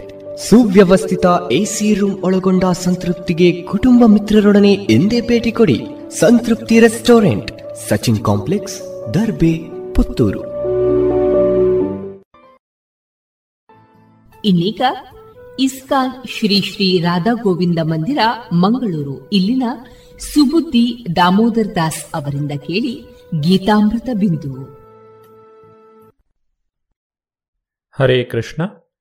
ಭಗವದ್ಗೀತಾ ಅಧ್ಯಯನಕ್ಕೆ ಎಲ್ಲರಿಗೂ ಸ್ವಾಗತ. ಭಗವದ್ಗೀತೆಯ ಒಂಬತ್ತನೇ ಅಧ್ಯಾಯವನ್ನು ರಾಜವಿದ್ಯಾ ರಾಜಗುಹ್ಯ ಯೋಗ ಎಂದು ಕರೆಯುತ್ತಾರೆ. ಇದನ್ನು ರಹಸ್ಯತಮ ಜ್ಞಾನ ಎಂದೂ ಕರೆಯುತ್ತಾರೆ. ಭಗವಾನ್ ಶ್ರೀಕೃಷ್ಣನ ಭಕ್ತಿ ಸೇವೆಯನ್ನು ಮಾಡುವ ಮೂಲಕ ಜೀವಿಯು ಐಹಿಕ ಭವಬಂಧನದಿಂದ ಬಿಡುಗಡೆ ಹೊಂದಿ ಭಗವದ್ಧಾಮವನ್ನು ಪ್ರವೇಶಿಸಲು ಸಾಧ್ಯವಿದೆ. ಈ ಕುರಿತಾಗಿ ನಾವು ವಿವರವಾಗಿ ಕಳೆದ ಸಂಚಿಕೆಯಲ್ಲಿ ಕೇಳಿದ್ದೇವೆ. ಭಗವಂತನ ಭಕ್ತಿಯನ್ನು ಮಾಡಲು ಪ್ರತಿಯೊಬ್ಬರಿಗೂ ಅವಕಾಶ ಇದೆ. ಇದರ ಕುರಿತಾಗಿಯೂ ನಾವು ವಿವರವಾಗಿ ನೋಡಿದ್ದೇವೆ. ಒಬ್ಬ ವ್ಯಕ್ತಿ ತಾನು ಎಷ್ಟೇ ಕೀಳು ಜನ್ಮದಲ್ಲಿ ಹುಟ್ಟಿದ್ದರೂ ಅಥವಾ ಎಷ್ಟೇ ಕೆಟ್ಟ ಕಾರ್ಯಗಳಲ್ಲಿ ತೊಡಗಿದ್ದರೂ ಸಹ ಆತನಿಗೆ ಭಕ್ತಿ ಸೇವೆಯನ್ನು ಮಾಡುವ ಅವಕಾಶ ಇದೆ. ಏಕೆಂದರೆ ನಾವೆಲ್ಲರೂ ಮೂಲದಲ್ಲಿ ಭಗವಂತನ ಮಕ್ಕಳೇ ಆಗಿದ್ದೇವೆ. ಮಕ್ಕಳು ಎಷ್ಟೇ ತಪ್ಪು ಮಾಡಿದರೂ ತಾಯಿಯು ಕ್ಷಮಿಸುವಂತೆ ಭಗವಂತನು ನಮ್ಮೆಲ್ಲ ಪಾಪಗಳನ್ನು ನಾಶ ಮಾಡಿ ನಮ್ಮನ್ನು ತನ್ನಲ್ಲಿಗೆ ಕರೆದುಕೊಳ್ಳಲು ಸದಾ ಸಿದ್ಧನಾಗಿರುತ್ತಾನೆ. ಭಗವಂತನ ಭಕ್ತಿಯನ್ನು ಮಾಡುವ ಆಯ್ಕೆಯನ್ನು ನಾವು ಮಾಡಿಕೊಳ್ಳಬೇಕು ಅಷ್ಟೆ. ಈ ವಿಚಾರವಾಗಿ ಭಗವಂತನು ನಮಗೆ ಒತ್ತಾಯಪಡಿಸುವುದಿಲ್ಲ. ಅಪಿಚೇತ್ಸು ದುರಾಚಾರೋ ಭಜತೆ ಮಾಂ ಅನನ್ಯ ಭಾಕ್ ಸಾಧುರೇವ ಸಮಂತವ್ಯ ಸಮ್ಯಕ್ ವ್ಯವಸಿತೋ ಹಿ ಸಹ. ಅನುವಾದ, ಯಾವನಾದರೂ ಅತ್ಯಂತ ಹೀನ ಕಾರ್ಯವನ್ನು ಮಾಡುತ್ತಿದ್ದರೂ ಆತನು ಭಕ್ತಿ ಸೇವೆಯಲ್ಲಿ ತೊಡಗಿದ್ದರೆ ಆತನನ್ನು ಸಾಧು ಎಂದೇ ಭಾವಿಸಬೇಕು. ಏಕೆಂದರೆ ಆತನು ತನ್ನ ನಿರ್ಧಾರದಲ್ಲಿ ಸರಿಯಾಗಿ ನೆಲೆಸಿದ್ದಾನೆ.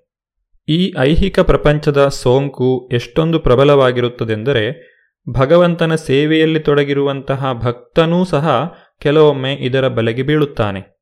ಆದರೆ ಇಂತಹ ತಾತ್ಕಾಲಿಕ ಪತನವು ಭಕ್ತನನ್ನು ಅಯೋಗ್ಯನನ್ನಾಗಿ ಮಾಡುವುದಿಲ್ಲ. ಭೌತಿಕ ತ್ರಿಗುಣಗಳಿಗೆ ಬದ್ಧನಾದಂತಹ ಜೀವಿಯು ತ್ರಿಗುಣಗಳಿಗೆ ಅನುಸಾರವಾಗಿ ತನ್ನ ಕಾರ್ಯಗಳನ್ನು ಮಾಡುತ್ತಾನೆ. ಇದು ಆತನ ಬದ್ಧ ಸ್ಥಿತಿ ಆದರೆ ಒಮ್ಮೆ ಈ ಬಂಧನದಿಂದ ಹೊರಬಂದ ನಂತರ ವ್ಯಕ್ತಿಯು ಸಹಜ ಸ್ಥಿತಿಗೆ ಬರುತ್ತಾನೆ. ಅದು ಆತನ ಸಹಜ ಸ್ವರೂಪವಾಗಿರುತ್ತದೆ. ಅಲ್ಲಿ ಆತನು ಭೌತಿಕ ತ್ರಿಗುಣಗಳ ಪ್ರಭಾವಕ್ಕೆ ಒಳಗಾಗುವುದಿಲ್ಲ. ಕೃಷ್ಣ ಪ್ರಜ್ಞೆಯ ಆಚರಣೆ ಎಷ್ಟೊಂದು ಪ್ರಬಲವಾದದ್ದು ಎಂದರೆ ತಾತ್ಕಾಲಿಕವಾಗಿ ಆಗುವಂತಹ ಈ ಪತನವನ್ನು ಕೂಡಲೇ ಅದು ಸರಿಪಡಿಸುತ್ತದೆ. ಹೀಗೆ ಭಕ್ತಿ ಸೇವೆಯ ಪ್ರಕ್ರಿಯೆಯು ಯಾವಾಗಲೂ ಯಶಸ್ವಿಯಾಗುತ್ತದೆ. ಭಕ್ತನಲ್ಲಿ ಕಾಣುವಂತಹ ತಾತ್ಕಾಲಿಕ ಪತನಕ್ಕೆ ಆತನನ್ನು ಯಾರೂ ಅಪಹಾಸ್ಯ ಮಾಡಬಾರದು. ಭಕ್ತನು ಸಂಪೂರ್ಣವಾಗಿ ಕೃಷ್ಣ ಪ್ರಜ್ಞೆಯಲ್ಲಿ ನೆಲೆಸುತ್ತಲೇ ಒಮ್ಮೊಮ್ಮೆ ಸಂಭವಿಸುವ ಇಂತಹ ಪತನಗಳು ಕಾಲಕ್ರಮದಲ್ಲಿ ನಿಂತು ಹೋಗುತ್ತವೆ. ಕೃಷ್ಣ ಪ್ರಜ್ಞೆಯಲ್ಲಿ ನೆಲೆಸಿ ಹರೇ ಕೃಷ್ಣ ಹರೇ ಕೃಷ್ಣ ಕೃಷ್ಣ ಕೃಷ್ಣ, ಹರೇ ಹರೇ ಹರೇ ರಾಮ ಹರೇ ರಾಮ ರಾಮ ರಾಮ, ಹರೇ ಹರೇ ಎಂದು ಸಂಕೀರ್ತನೆ ಮಾಡುವ ಪ್ರಕ್ರಿಯೆಯಲ್ಲಿ ದೃಢ ಮನಸ್ಸಿನಿಂದ ನಿರತನಾದವನು ಅಕಸ್ಮಾತ್ತಾಗಿ ಪತನ ಹೊಂದಿದ್ದನ್ನು ಕಂಡರೂ ಅವನು ದಿವ್ಯ ನೆಲೆಯಲ್ಲಿದ್ದಾನೆ ಎಂದು ಭಾವಿಸಬೇಕು. ಸಾಧುರ್ ಏವ, ಆತನು ಸಾಧು ಎನ್ನುವ ಮಾತುಗಳನ್ನು ಇಲ್ಲಿ ಒತ್ತಿ ಹೇಳಲಾಗಿದೆ. ಆಕಸ್ಮಿಕವಾಗಿ ಪತನ ಹೊಂದಿದ ಮಾತ್ರಕ್ಕೆ ಭಕ್ತನನ್ನು ತೆಗಳಬಾರದು. ಆಕಸ್ಮಿಕವಾಗಿ ಪತನ ಹೊಂದಿದ್ದರೂ ಆತನನ್ನು ಸಾಧು ಎಂದೇ ಪರಿಗಣಿಸಬೇಕು ಎಂದು ಈ ಶಬ್ದಗಳು ಭಕ್ತರಲ್ಲದವರಿಗೆ ಎಚ್ಚರಿಕೆಯನ್ನು ನೀಡುತ್ತದೆ. ಭಕ್ತನ ಒಂದೇ ಒಂದು ಅರ್ಹತೆ ಎಂದರೆ ಒಂದಿಷ್ಟು ವಿಚಲಿತನಾಗದೆ ಸಂಪೂರ್ಣವಾಗಿ ಭಕ್ತಿ ಸೇವೆಯಲ್ಲಿ ತೊಡಗುವುದು. ಆಧ್ಯಾತ್ಮಿಕ ಭಕ್ತಿ ಸೇವೆಯಲ್ಲಿ ತೊಡಗಿರುವ ಭಕ್ತನು ಎಲ್ಲ ಬಗೆಯ ಅಸಹ್ಯಕರ ರೀತಿಗಳಲ್ಲಿ ವರ್ತಿಸಬಹುದು ಎಂದು ತಪ್ಪಾಗಿ ಅರ್ಥ ಮಾಡಿಕೊಳ್ಳಬಾರದು. ಐಹಿಕ ಸಂಬಂಧಗಳ ಬಲಿಷ್ಠ ಪ್ರಭಾವದಿಂದ ಉಂಟಾಗುವ ಆಕಸ್ಮಿಕಗಳನ್ನು ಮಾತ್ರ ಈ ಶ್ಲೋಕದಲ್ಲಿ ಸೂಚಿಸಲಾಗಿದೆ. ಭಕ್ತಿ ಸೇವೆಯು ಸ್ವಲ್ಪ ಹೆಚ್ಚು ಕಡಿಮೆ ಮಾಯಾಶಕ್ತಿಯ ವಿರುದ್ಧ ಯುದ್ಧ ಸಾರಿದಂತೆ. ಮಾಯಾಶಕ್ತಿಯೊಡನೆ ಹೋರಾಡುವಷ್ಟು ಮನುಷ್ಯನು ಶಕ್ತನಾಗುವವರೆಗೆ ಆಕಸ್ಮಿಕ ಪತನಗಳು ಆಗಬಹುದು. ಆದರೆ ಹಿಂದೆಯೇ ಹೇಳಿದಂತೆ ಸಾಕಷ್ಟು ಶಕ್ತಿಯನ್ನು ಪಡೆದಾಗ ಆತನು ಇಂತಹ ಪತನಗಳಿಗೆ ಒಳಗಾಗುವುದಿಲ್ಲ.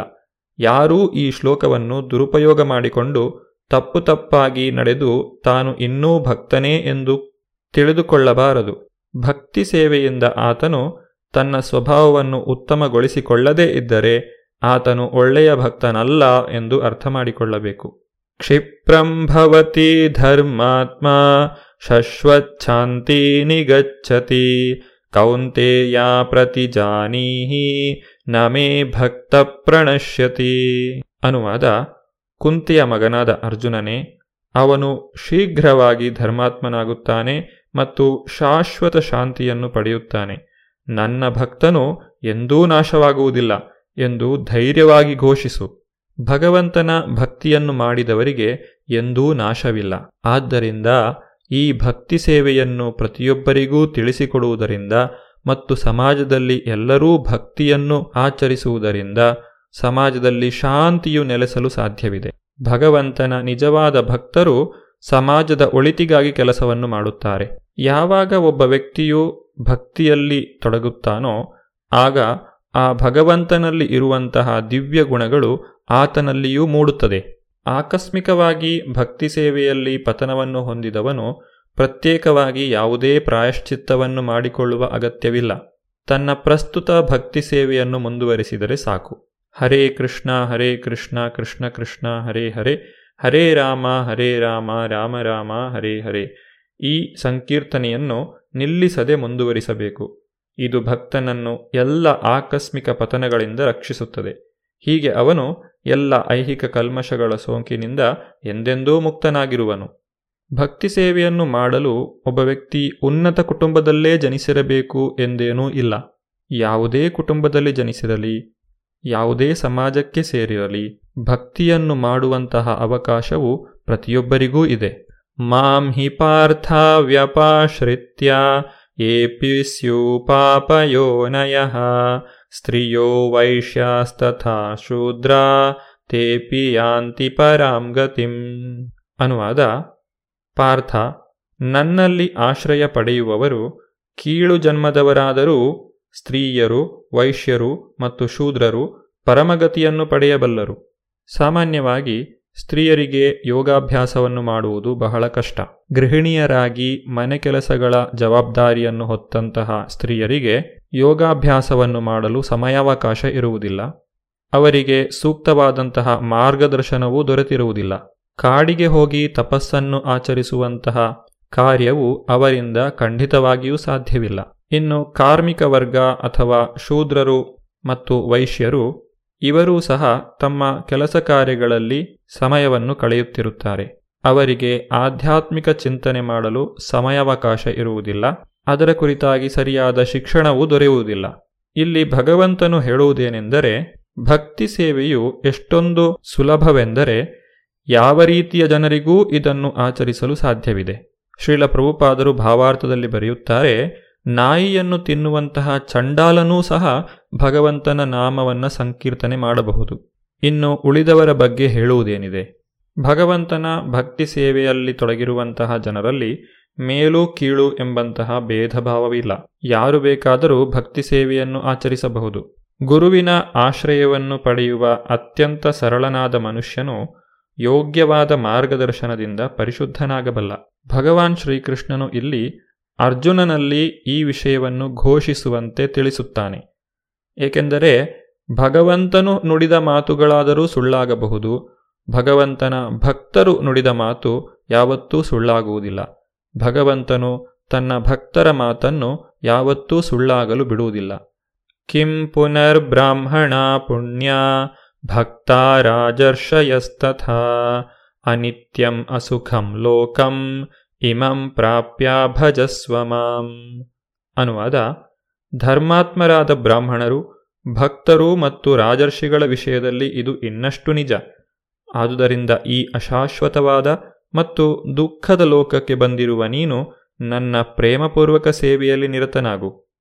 ಭೌತಿಕ ಪ್ರಪಂಚವನ್ನು ಅನಿತ್ಯಂ ಅಸುಖಂ ಲೋಕಂ ಎಂದು ಕರೆದಿದ್ದಾರೆ. ಈ ಐಹಿಕ ಪ್ರಪಂಚವು ಅಶಾಶ್ವತವಾದದ್ದು ಮತ್ತು ಇದು ಯಾವಾಗಲೂ ದುಃಖದಿಂದ ತುಂಬಿರುತ್ತದೆ. ಇಲ್ಲಿ ಸದಾಕಾಲ ಸಂತೋಷವಾಗಿರಲು ಯಾರಿಗೂ ಸಾಧ್ಯವಿಲ್ಲ. ಅರ್ಜುನನು ಒಂದು ಸಾಧು ಸ್ವಭಾವದ ರಾಜಕುಟುಂಬದಲ್ಲಿ ಹುಟ್ಟಿದವನು. ಅವನಿಗೂ ಪರಮಪ್ರಭುವು ನನ್ನ ಭಕ್ತಿ ಸೇವೆಯನ್ನು ಆರಿಸಿಕೊ ಮತ್ತು ಶೀಘ್ರವಾಗಿ ಭಗವದ್ಧಾಮಕ್ಕೆ ಬಂದು ಬಿಡು ಎಂದು ಹೇಳುತ್ತಾನೆ. ದುಃಖಗಳೇ ತುಂಬಿದ ಈ ಅಶಾಶ್ವತ ಜಗತ್ತಿನಲ್ಲಿ ಯಾರೂ ನಿಲ್ಲಬಾರದು. ಪ್ರತಿಯೊಬ್ಬನೂ ದೇವೋತ್ತಮ ಪರಮಪುರುಷನ ಹೃದಯಕ್ಕೆ ತನ್ನನ್ನು ಕೂಡಿಸಿಕೊಳ್ಳಬೇಕು. ಆಗ ಆತನು ಶಾಶ್ವತವಾಗಿ ಸುಖಿಯಾಗಿರಬಹುದು. ಎಲ್ಲ ವರ್ಗಗಳ ಮನುಷ್ಯರ ಎಲ್ಲ ಸಮಸ್ಯೆಗಳನ್ನು ನಿವಾರಿಸಬಲ್ಲ ಒಂದೇ ಒಂದು ಪ್ರಕ್ರಿಯೆ ಎಂದರೆ ಪರಮಪ್ರಭುವಿನ ಭಕ್ತಿ ಸೇವೆ. ಆದುದರಿಂದ ಪ್ರತಿಯೊಬ್ಬನೂ ಕೃಷ್ಣ ಪ್ರಜ್ಞೆಯನ್ನು ಆರಿಸಿಕೊಂಡು ತನ್ನ ಬದುಕನ್ನು ಪರಿಪೂರ್ಣ ಮಾಡಿಕೊಳ್ಳಬೇಕು. ಅಂತಿಮವಾಗಿ ಭಗವಂತನು ಭಗವದ್ಗೀತೆಯ ಮೂಲ ಸಂದೇಶವನ್ನು ನೀಡುತ್ತಿದ್ದಾನೆ. ಅದನ್ನು ನಾವು ಮುಂದಿನ ಸಂಚಿಕೆಯಲ್ಲಿ ನೋಡೋಣ. ಧನ್ಯವಾದಗಳು. ಹರೇ ಕೃಷ್ಣ. ಇದುವರೆಗೆ ಇಸ್ಕಾನ್ ಶ್ರೀ ಶ್ರೀ ರಾಧಾ ಗೋವಿಂದ ಮಂದಿರ, ಮಂಗಳೂರು. ಇಲ್ಲಿನ ಸುಬುದ್ದಿ ದಾಮೋದರ ದಾಸ್ ಅವರಿಂದ ಗೀತಾಮೃತ ಬಿಂದು ಆಲಿಸಿದ್ರಿ.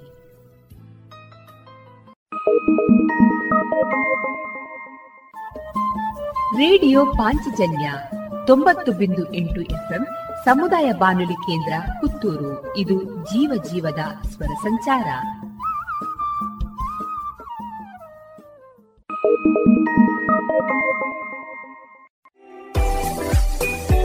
ರುಚಿಕರ ತಿಂಡಿ ತಿನಿಸು, ಉತ್ತಮ ಗುಣಮಟ್ಟದ ಶುಚಿ ರುಚಿ ಆಹಾರ, ಪಾರ್ಸೆಲ್ ಮತ್ತು ಕ್ಯಾಟರಿಂಗ್ ವ್ಯವಸ್ಥೆಯೊಂದಿಗೆ ಕಳೆದ ನಲವತ್ತ ಎರಡು ವರ್ಷಗಳಿಂದ ಕಾರ್ಯನಿರ್ವಹಿಸುತ್ತಿದೆ ಹೋಟೆಲ್ ಹರಿಪ್ರಸಾದ್. ಗ್ರಾಹಕರ ಸೇವೆಗೆ ಸದಾ ಸಿದ್ಧ. ಇಲ್ಲೇ ಭೇಟಿ ಕೊಡಿ ಹೋಟೆಲ್ ನ್ಯೂ ಹರಿಪ್ರಸಾದ್. ಬಳುವಾರು ಪುತ್ತೂರು. ದೂರವಾಣಿ ಸಂಖ್ಯೆ ಎಂಟು ಒಂದು ಸೊನ್ನೆ ಐದು ಸೊನ್ನೆ ಮೂರು ಒಂದು ಏಳು ಒಂಬತ್ತು ಆರು.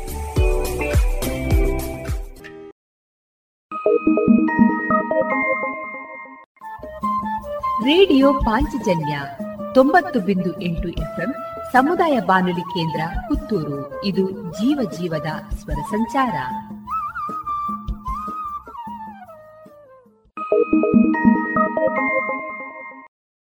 ಇದೀಗ ಮಹಾತೋಬಾರ ಶ್ರೀ ಮಹಾಲಿಂಗೇಶ್ವರ ದೇವಸ್ಥಾನ, ರೇಡಿಯೋ ಪಾಂಚಜನ್ಯ ಮತ್ತು ಮುಳಿಯ ಜುವೆಲ್ಸ್ ವತಿಯಿಂದ ನಡೆದ ದೇವಿಸ್ತುತಿ ಗಾಯನ ಸ್ಪರ್ಧೆಯಲ್ಲಿ ಭಾಗವಹಿಸಿದ ಕುಮಾರಿ ಸಿಂಚನ ಅವರಿಂದ ಭಕ್ತಿ ಸ್ತುತಿಯನ್ನ ಆಲಿಸೋಣ.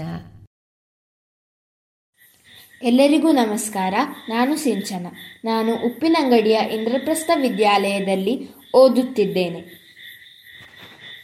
युगयुग वन्दित वरद पालय पालय गौरिगणेश।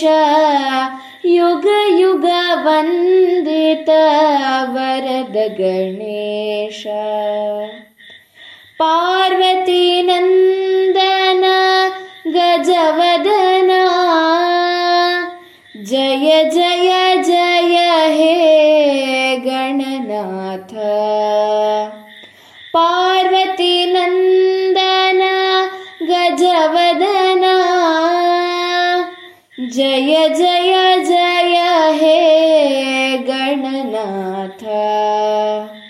पालय वरद गणेश पालय गौरि गणेश। पालय वरद गणेश पालय गौरी गणेश युगयुग वन्दित वरद गणेश पालय पालय गौरी गणेश वरद गणेश मूषिखवाह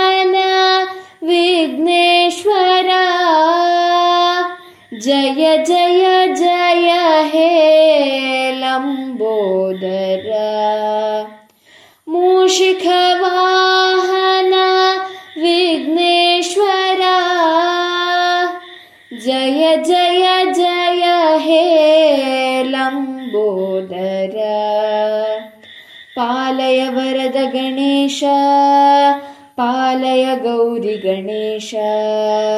पालय वरद गणेश पालय गौरि गणेश युग युग वन्दित वरद गणेश पालय पालय गौरि गणेश युग युग वन्दित वरद गणेश ಇದುವರೆಗೆ ಕುಮಾರಿ ಸಿಂಚನ ಅವರಿಂದ ಭಕ್ತಿ ಸ್ತುತಿಯನ್ನ ಕೇಳಿದಿರಿ.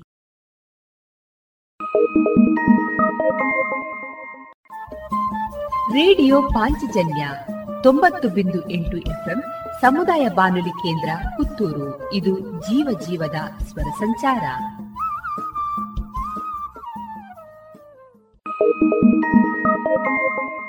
ಇನ್ನು ಮುಂದೆ ಮಧುರ ಗೀತೆಗಳು ಪ್ರಸಾರಗೊಳ್ಳಲಿದೆ.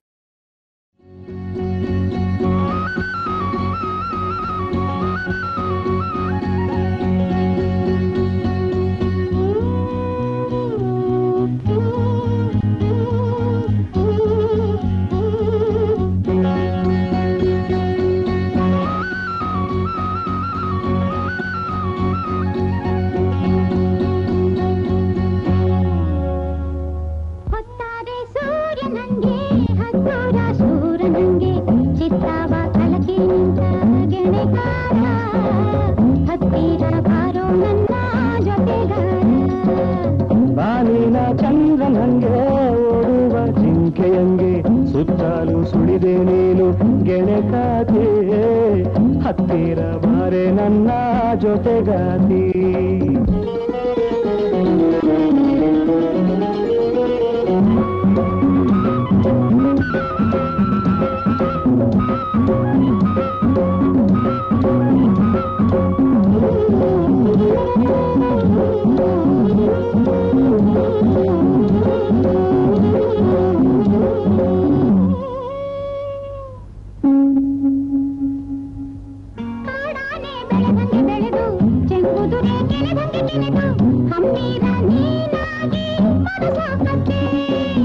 ಕೆಂದಾವರೆ ದಳದಂಗೆ ಹೊಡೆದು ಸಾರಂಗದ ನಡೆಯಂಗೆ ಸುಳಿದು ಒತ್ತಾಯ ಮಾಡದಂಗೆ ಹೃದಯ ಗೆದ್ದೆ ನೀನನ್ನ ನನ್ನ ಆಸೆ ಪೂರ. ನೂರೆಂಟು ನೋಟದಿಂದ ನನ್ನ ಕರೆದೆ. ಏನೇನು ತಳುಕಿನಿಂದ ನನ್ನ ಸೆಳೆದೆ.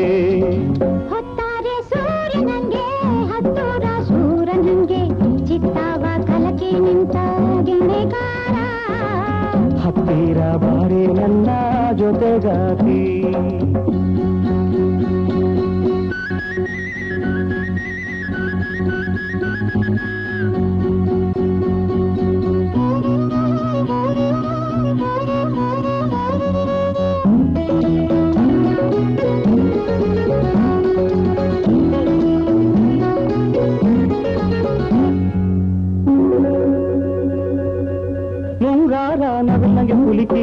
ಹೊಂದಾಡೆ ಸುಳಿಯಂಗೆ ಬಡಿಸಿ ಕಣ್ಣಲ್ಲಿ ಮೋಜಿನಿಂದ ಸೊಬಗ ತಂದೆ. ನಾಡಾಡಿ ಹುಲಿಯಂಗೆ ನೆರೆದು ಸಿಂಹದ ಮರಿಯಂಗೆ ಸೆಟೆದು ನನ್ನಾಸೆ ಬನದಾಗಿ ನೆಲೆಯ ತಂದೆ. ನಿನ್ನೆಲ್ಲ ಮಾತು ಬೆಲ್ಲ ನಿನ್ನೆಲ್ಲ ಆಟ ಸಲ್ಲ. ಚೆಲ್ಲಾಟದ ಗೀಳಿನಿಂದ ನನ್ನ ಎಳೆದೆ. ತುಂಟಾಟದ ಜೋರಿನಿಂದ ನನ್ನ ಹಿಡಿದೆ. ಬಾನಿನ ಚಂದ್ರನಂಗೆ ಓಡುವ ಜಿಂಕೆಯಂಗೆ ಸುತ್ತಲೂ ಸುಳಿದೆ ನೀನು ಗೆಣೆ ಹತ್ತಿರ ಬಾರೆ ನನ್ನ ಜೊತೆಗಾತೆ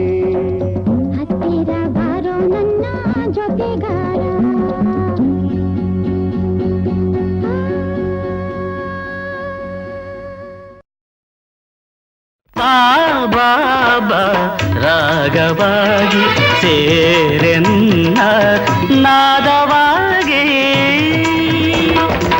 ದಿನ ಮಿಲನ ರಾಗ ಸಂಭ್ರಮ ಅಡುವ ನಾಟ್ಯ ನಾದ ಸಂಗಮ ಬಾಬಾ. ರಾಗವಾಗಿ ಸೇರೆನ್ನ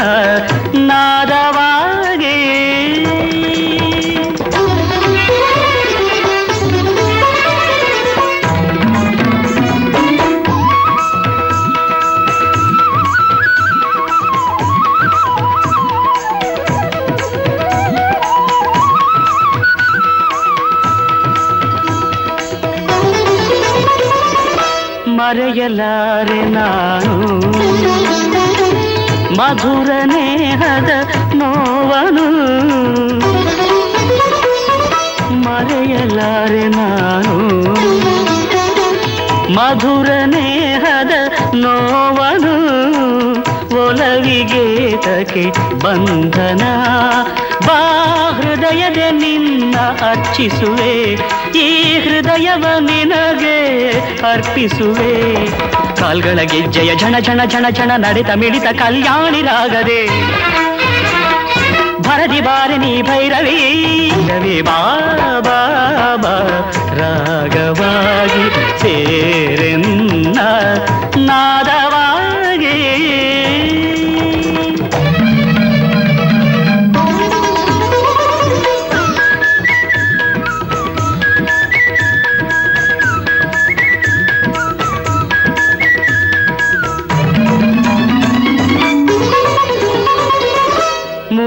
ಮುರಳಿಯಾದ ನನ್ನ ಮಿಡಿಯೋ ಚೇತನ ನೀನಾಗಿ ಮುರಳಿಯಾದ ನನ್ನ ಮಿಡಿಯೋ ಚೇತನ ನೀನಾಗಿ ನೋವಿನ ಗೀತೆಗೆ ಜೊತೆಯಾಗಿ ಭಗ್ನ ಹೃದಯವೇ ಒಡಲಾಗಿ ಅಗ್ನಿಜ್ವಾಲೆಯೇ ಕಣ್ಣಾಗಿ, ಕಣ್ಣಿಗೆ ಕಾಣುತ್ತ ಕೈಗಳ ಸೇರುತ್ತ ದಿವ್ಯ ದಿಗಂತದ ಜ್ಯೋತಿಯಾಗುತ್ತ ಸನಿಹ ಬಾರೆ ನೀ ಭೈರವಿ, ಸನಿಹ ಬಾರೆ ನೀ ಭೈರವಿ, ನಟ ಭೈರವಿ, ಆನಂದ ಭೈರವಿ ಬಾಬಾ ರಾಗವಾಗಿ ಸೇರೆನ್ನ ನಾದವಾಗಿ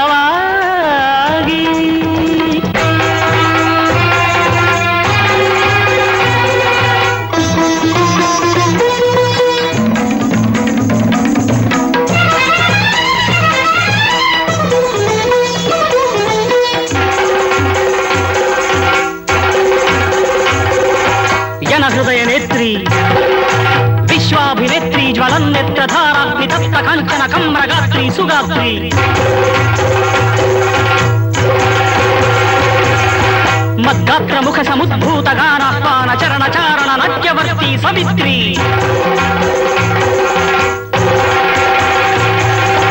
ಹಾಲನೆತ್ರ ಪ್ರಭೂತಾಗ್ನಿ ಹೋಮದಲಿಂದು ಪಾಪ ಸಂಚಯವೆಲ್ಲ ಭಸ್ಮವಾಗಿ. ಆ ಜನ್ಮ ತಪ ಫಲದ ಈ ಜನ್ಮ ಜಪ ತಪದ ಗಾಯತ್ರಿಯಾಗಿ. ಜವದಿವಾ ಸಂಧ್ಯಾ ದೀಪವೇ ಇದೇ ನಯನ ದೀಪಾರಾಧನೆ ಹೃದಯ ಪೂರ್ಣ ವಾಹನೆ.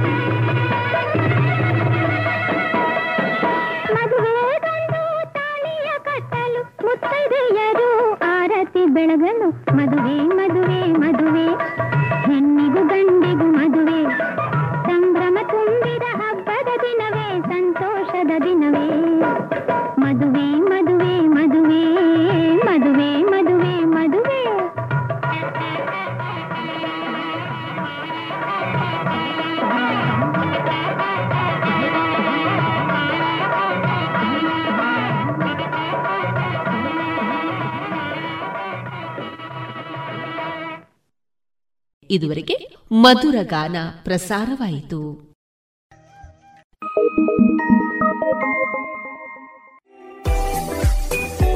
ರುಚಿಕರ ತಿಂಡಿ ತಿನಿಸು, ಉತ್ತಮ ಗುಣಮಟ್ಟದ ಶುಚಿ ರುಚಿ ಆಹಾರ, ಪಾರ್ಸೆಲ್ ಮತ್ತು ಕ್ಯಾಟರಿಂಗ್ ವ್ಯವಸ್ಥೆಯೊಂದಿಗೆ ಕಳೆದ ನಲವತ್ತ ಎರಡು ವರ್ಷಗಳಿಂದ ಕಾರ್ಯನಿರ್ವಹಿಸುತ್ತಿದೆ ಹೋಟೆಲ್ ಹರಿಪ್ರಸಾದ್.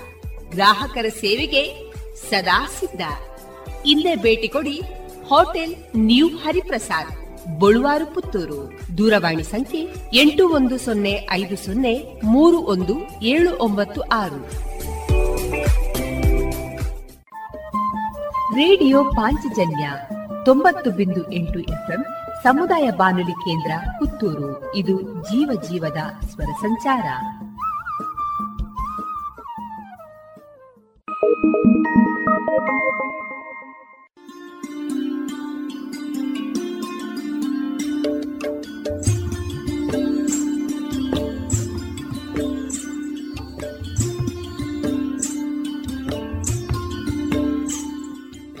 ರೇಡಿಯೋ ಪಾಂಚಜನ್ಯ ಸಮುದಾಯ ಬಾನುಲಿ ಕೇಂದ್ರದಿಂದ ನಿಮ್ಮ ಕಾರ್ಯಕ್ರಮಗಳು ಪ್ರಸಾರವಾಗಬೇಕೆ? ಹಾಗಿದ್ದರೆ ನಮ್ಮನ್ನು ಸಂಪರ್ಕಿಸಿ. ನಮ್ಮ ದೂರವಾಣಿ ಸಂಖ್ಯೆ ಸೊನ್ನೆ ಎಂಟು ಎರಡು ಐದು ಒಂದು, ಎರಡು ಒಂಬತ್ತು ಎಂಟು ನಾಲ್ಕು ಒಂಬತ್ತು ಒಂಬತ್ತು.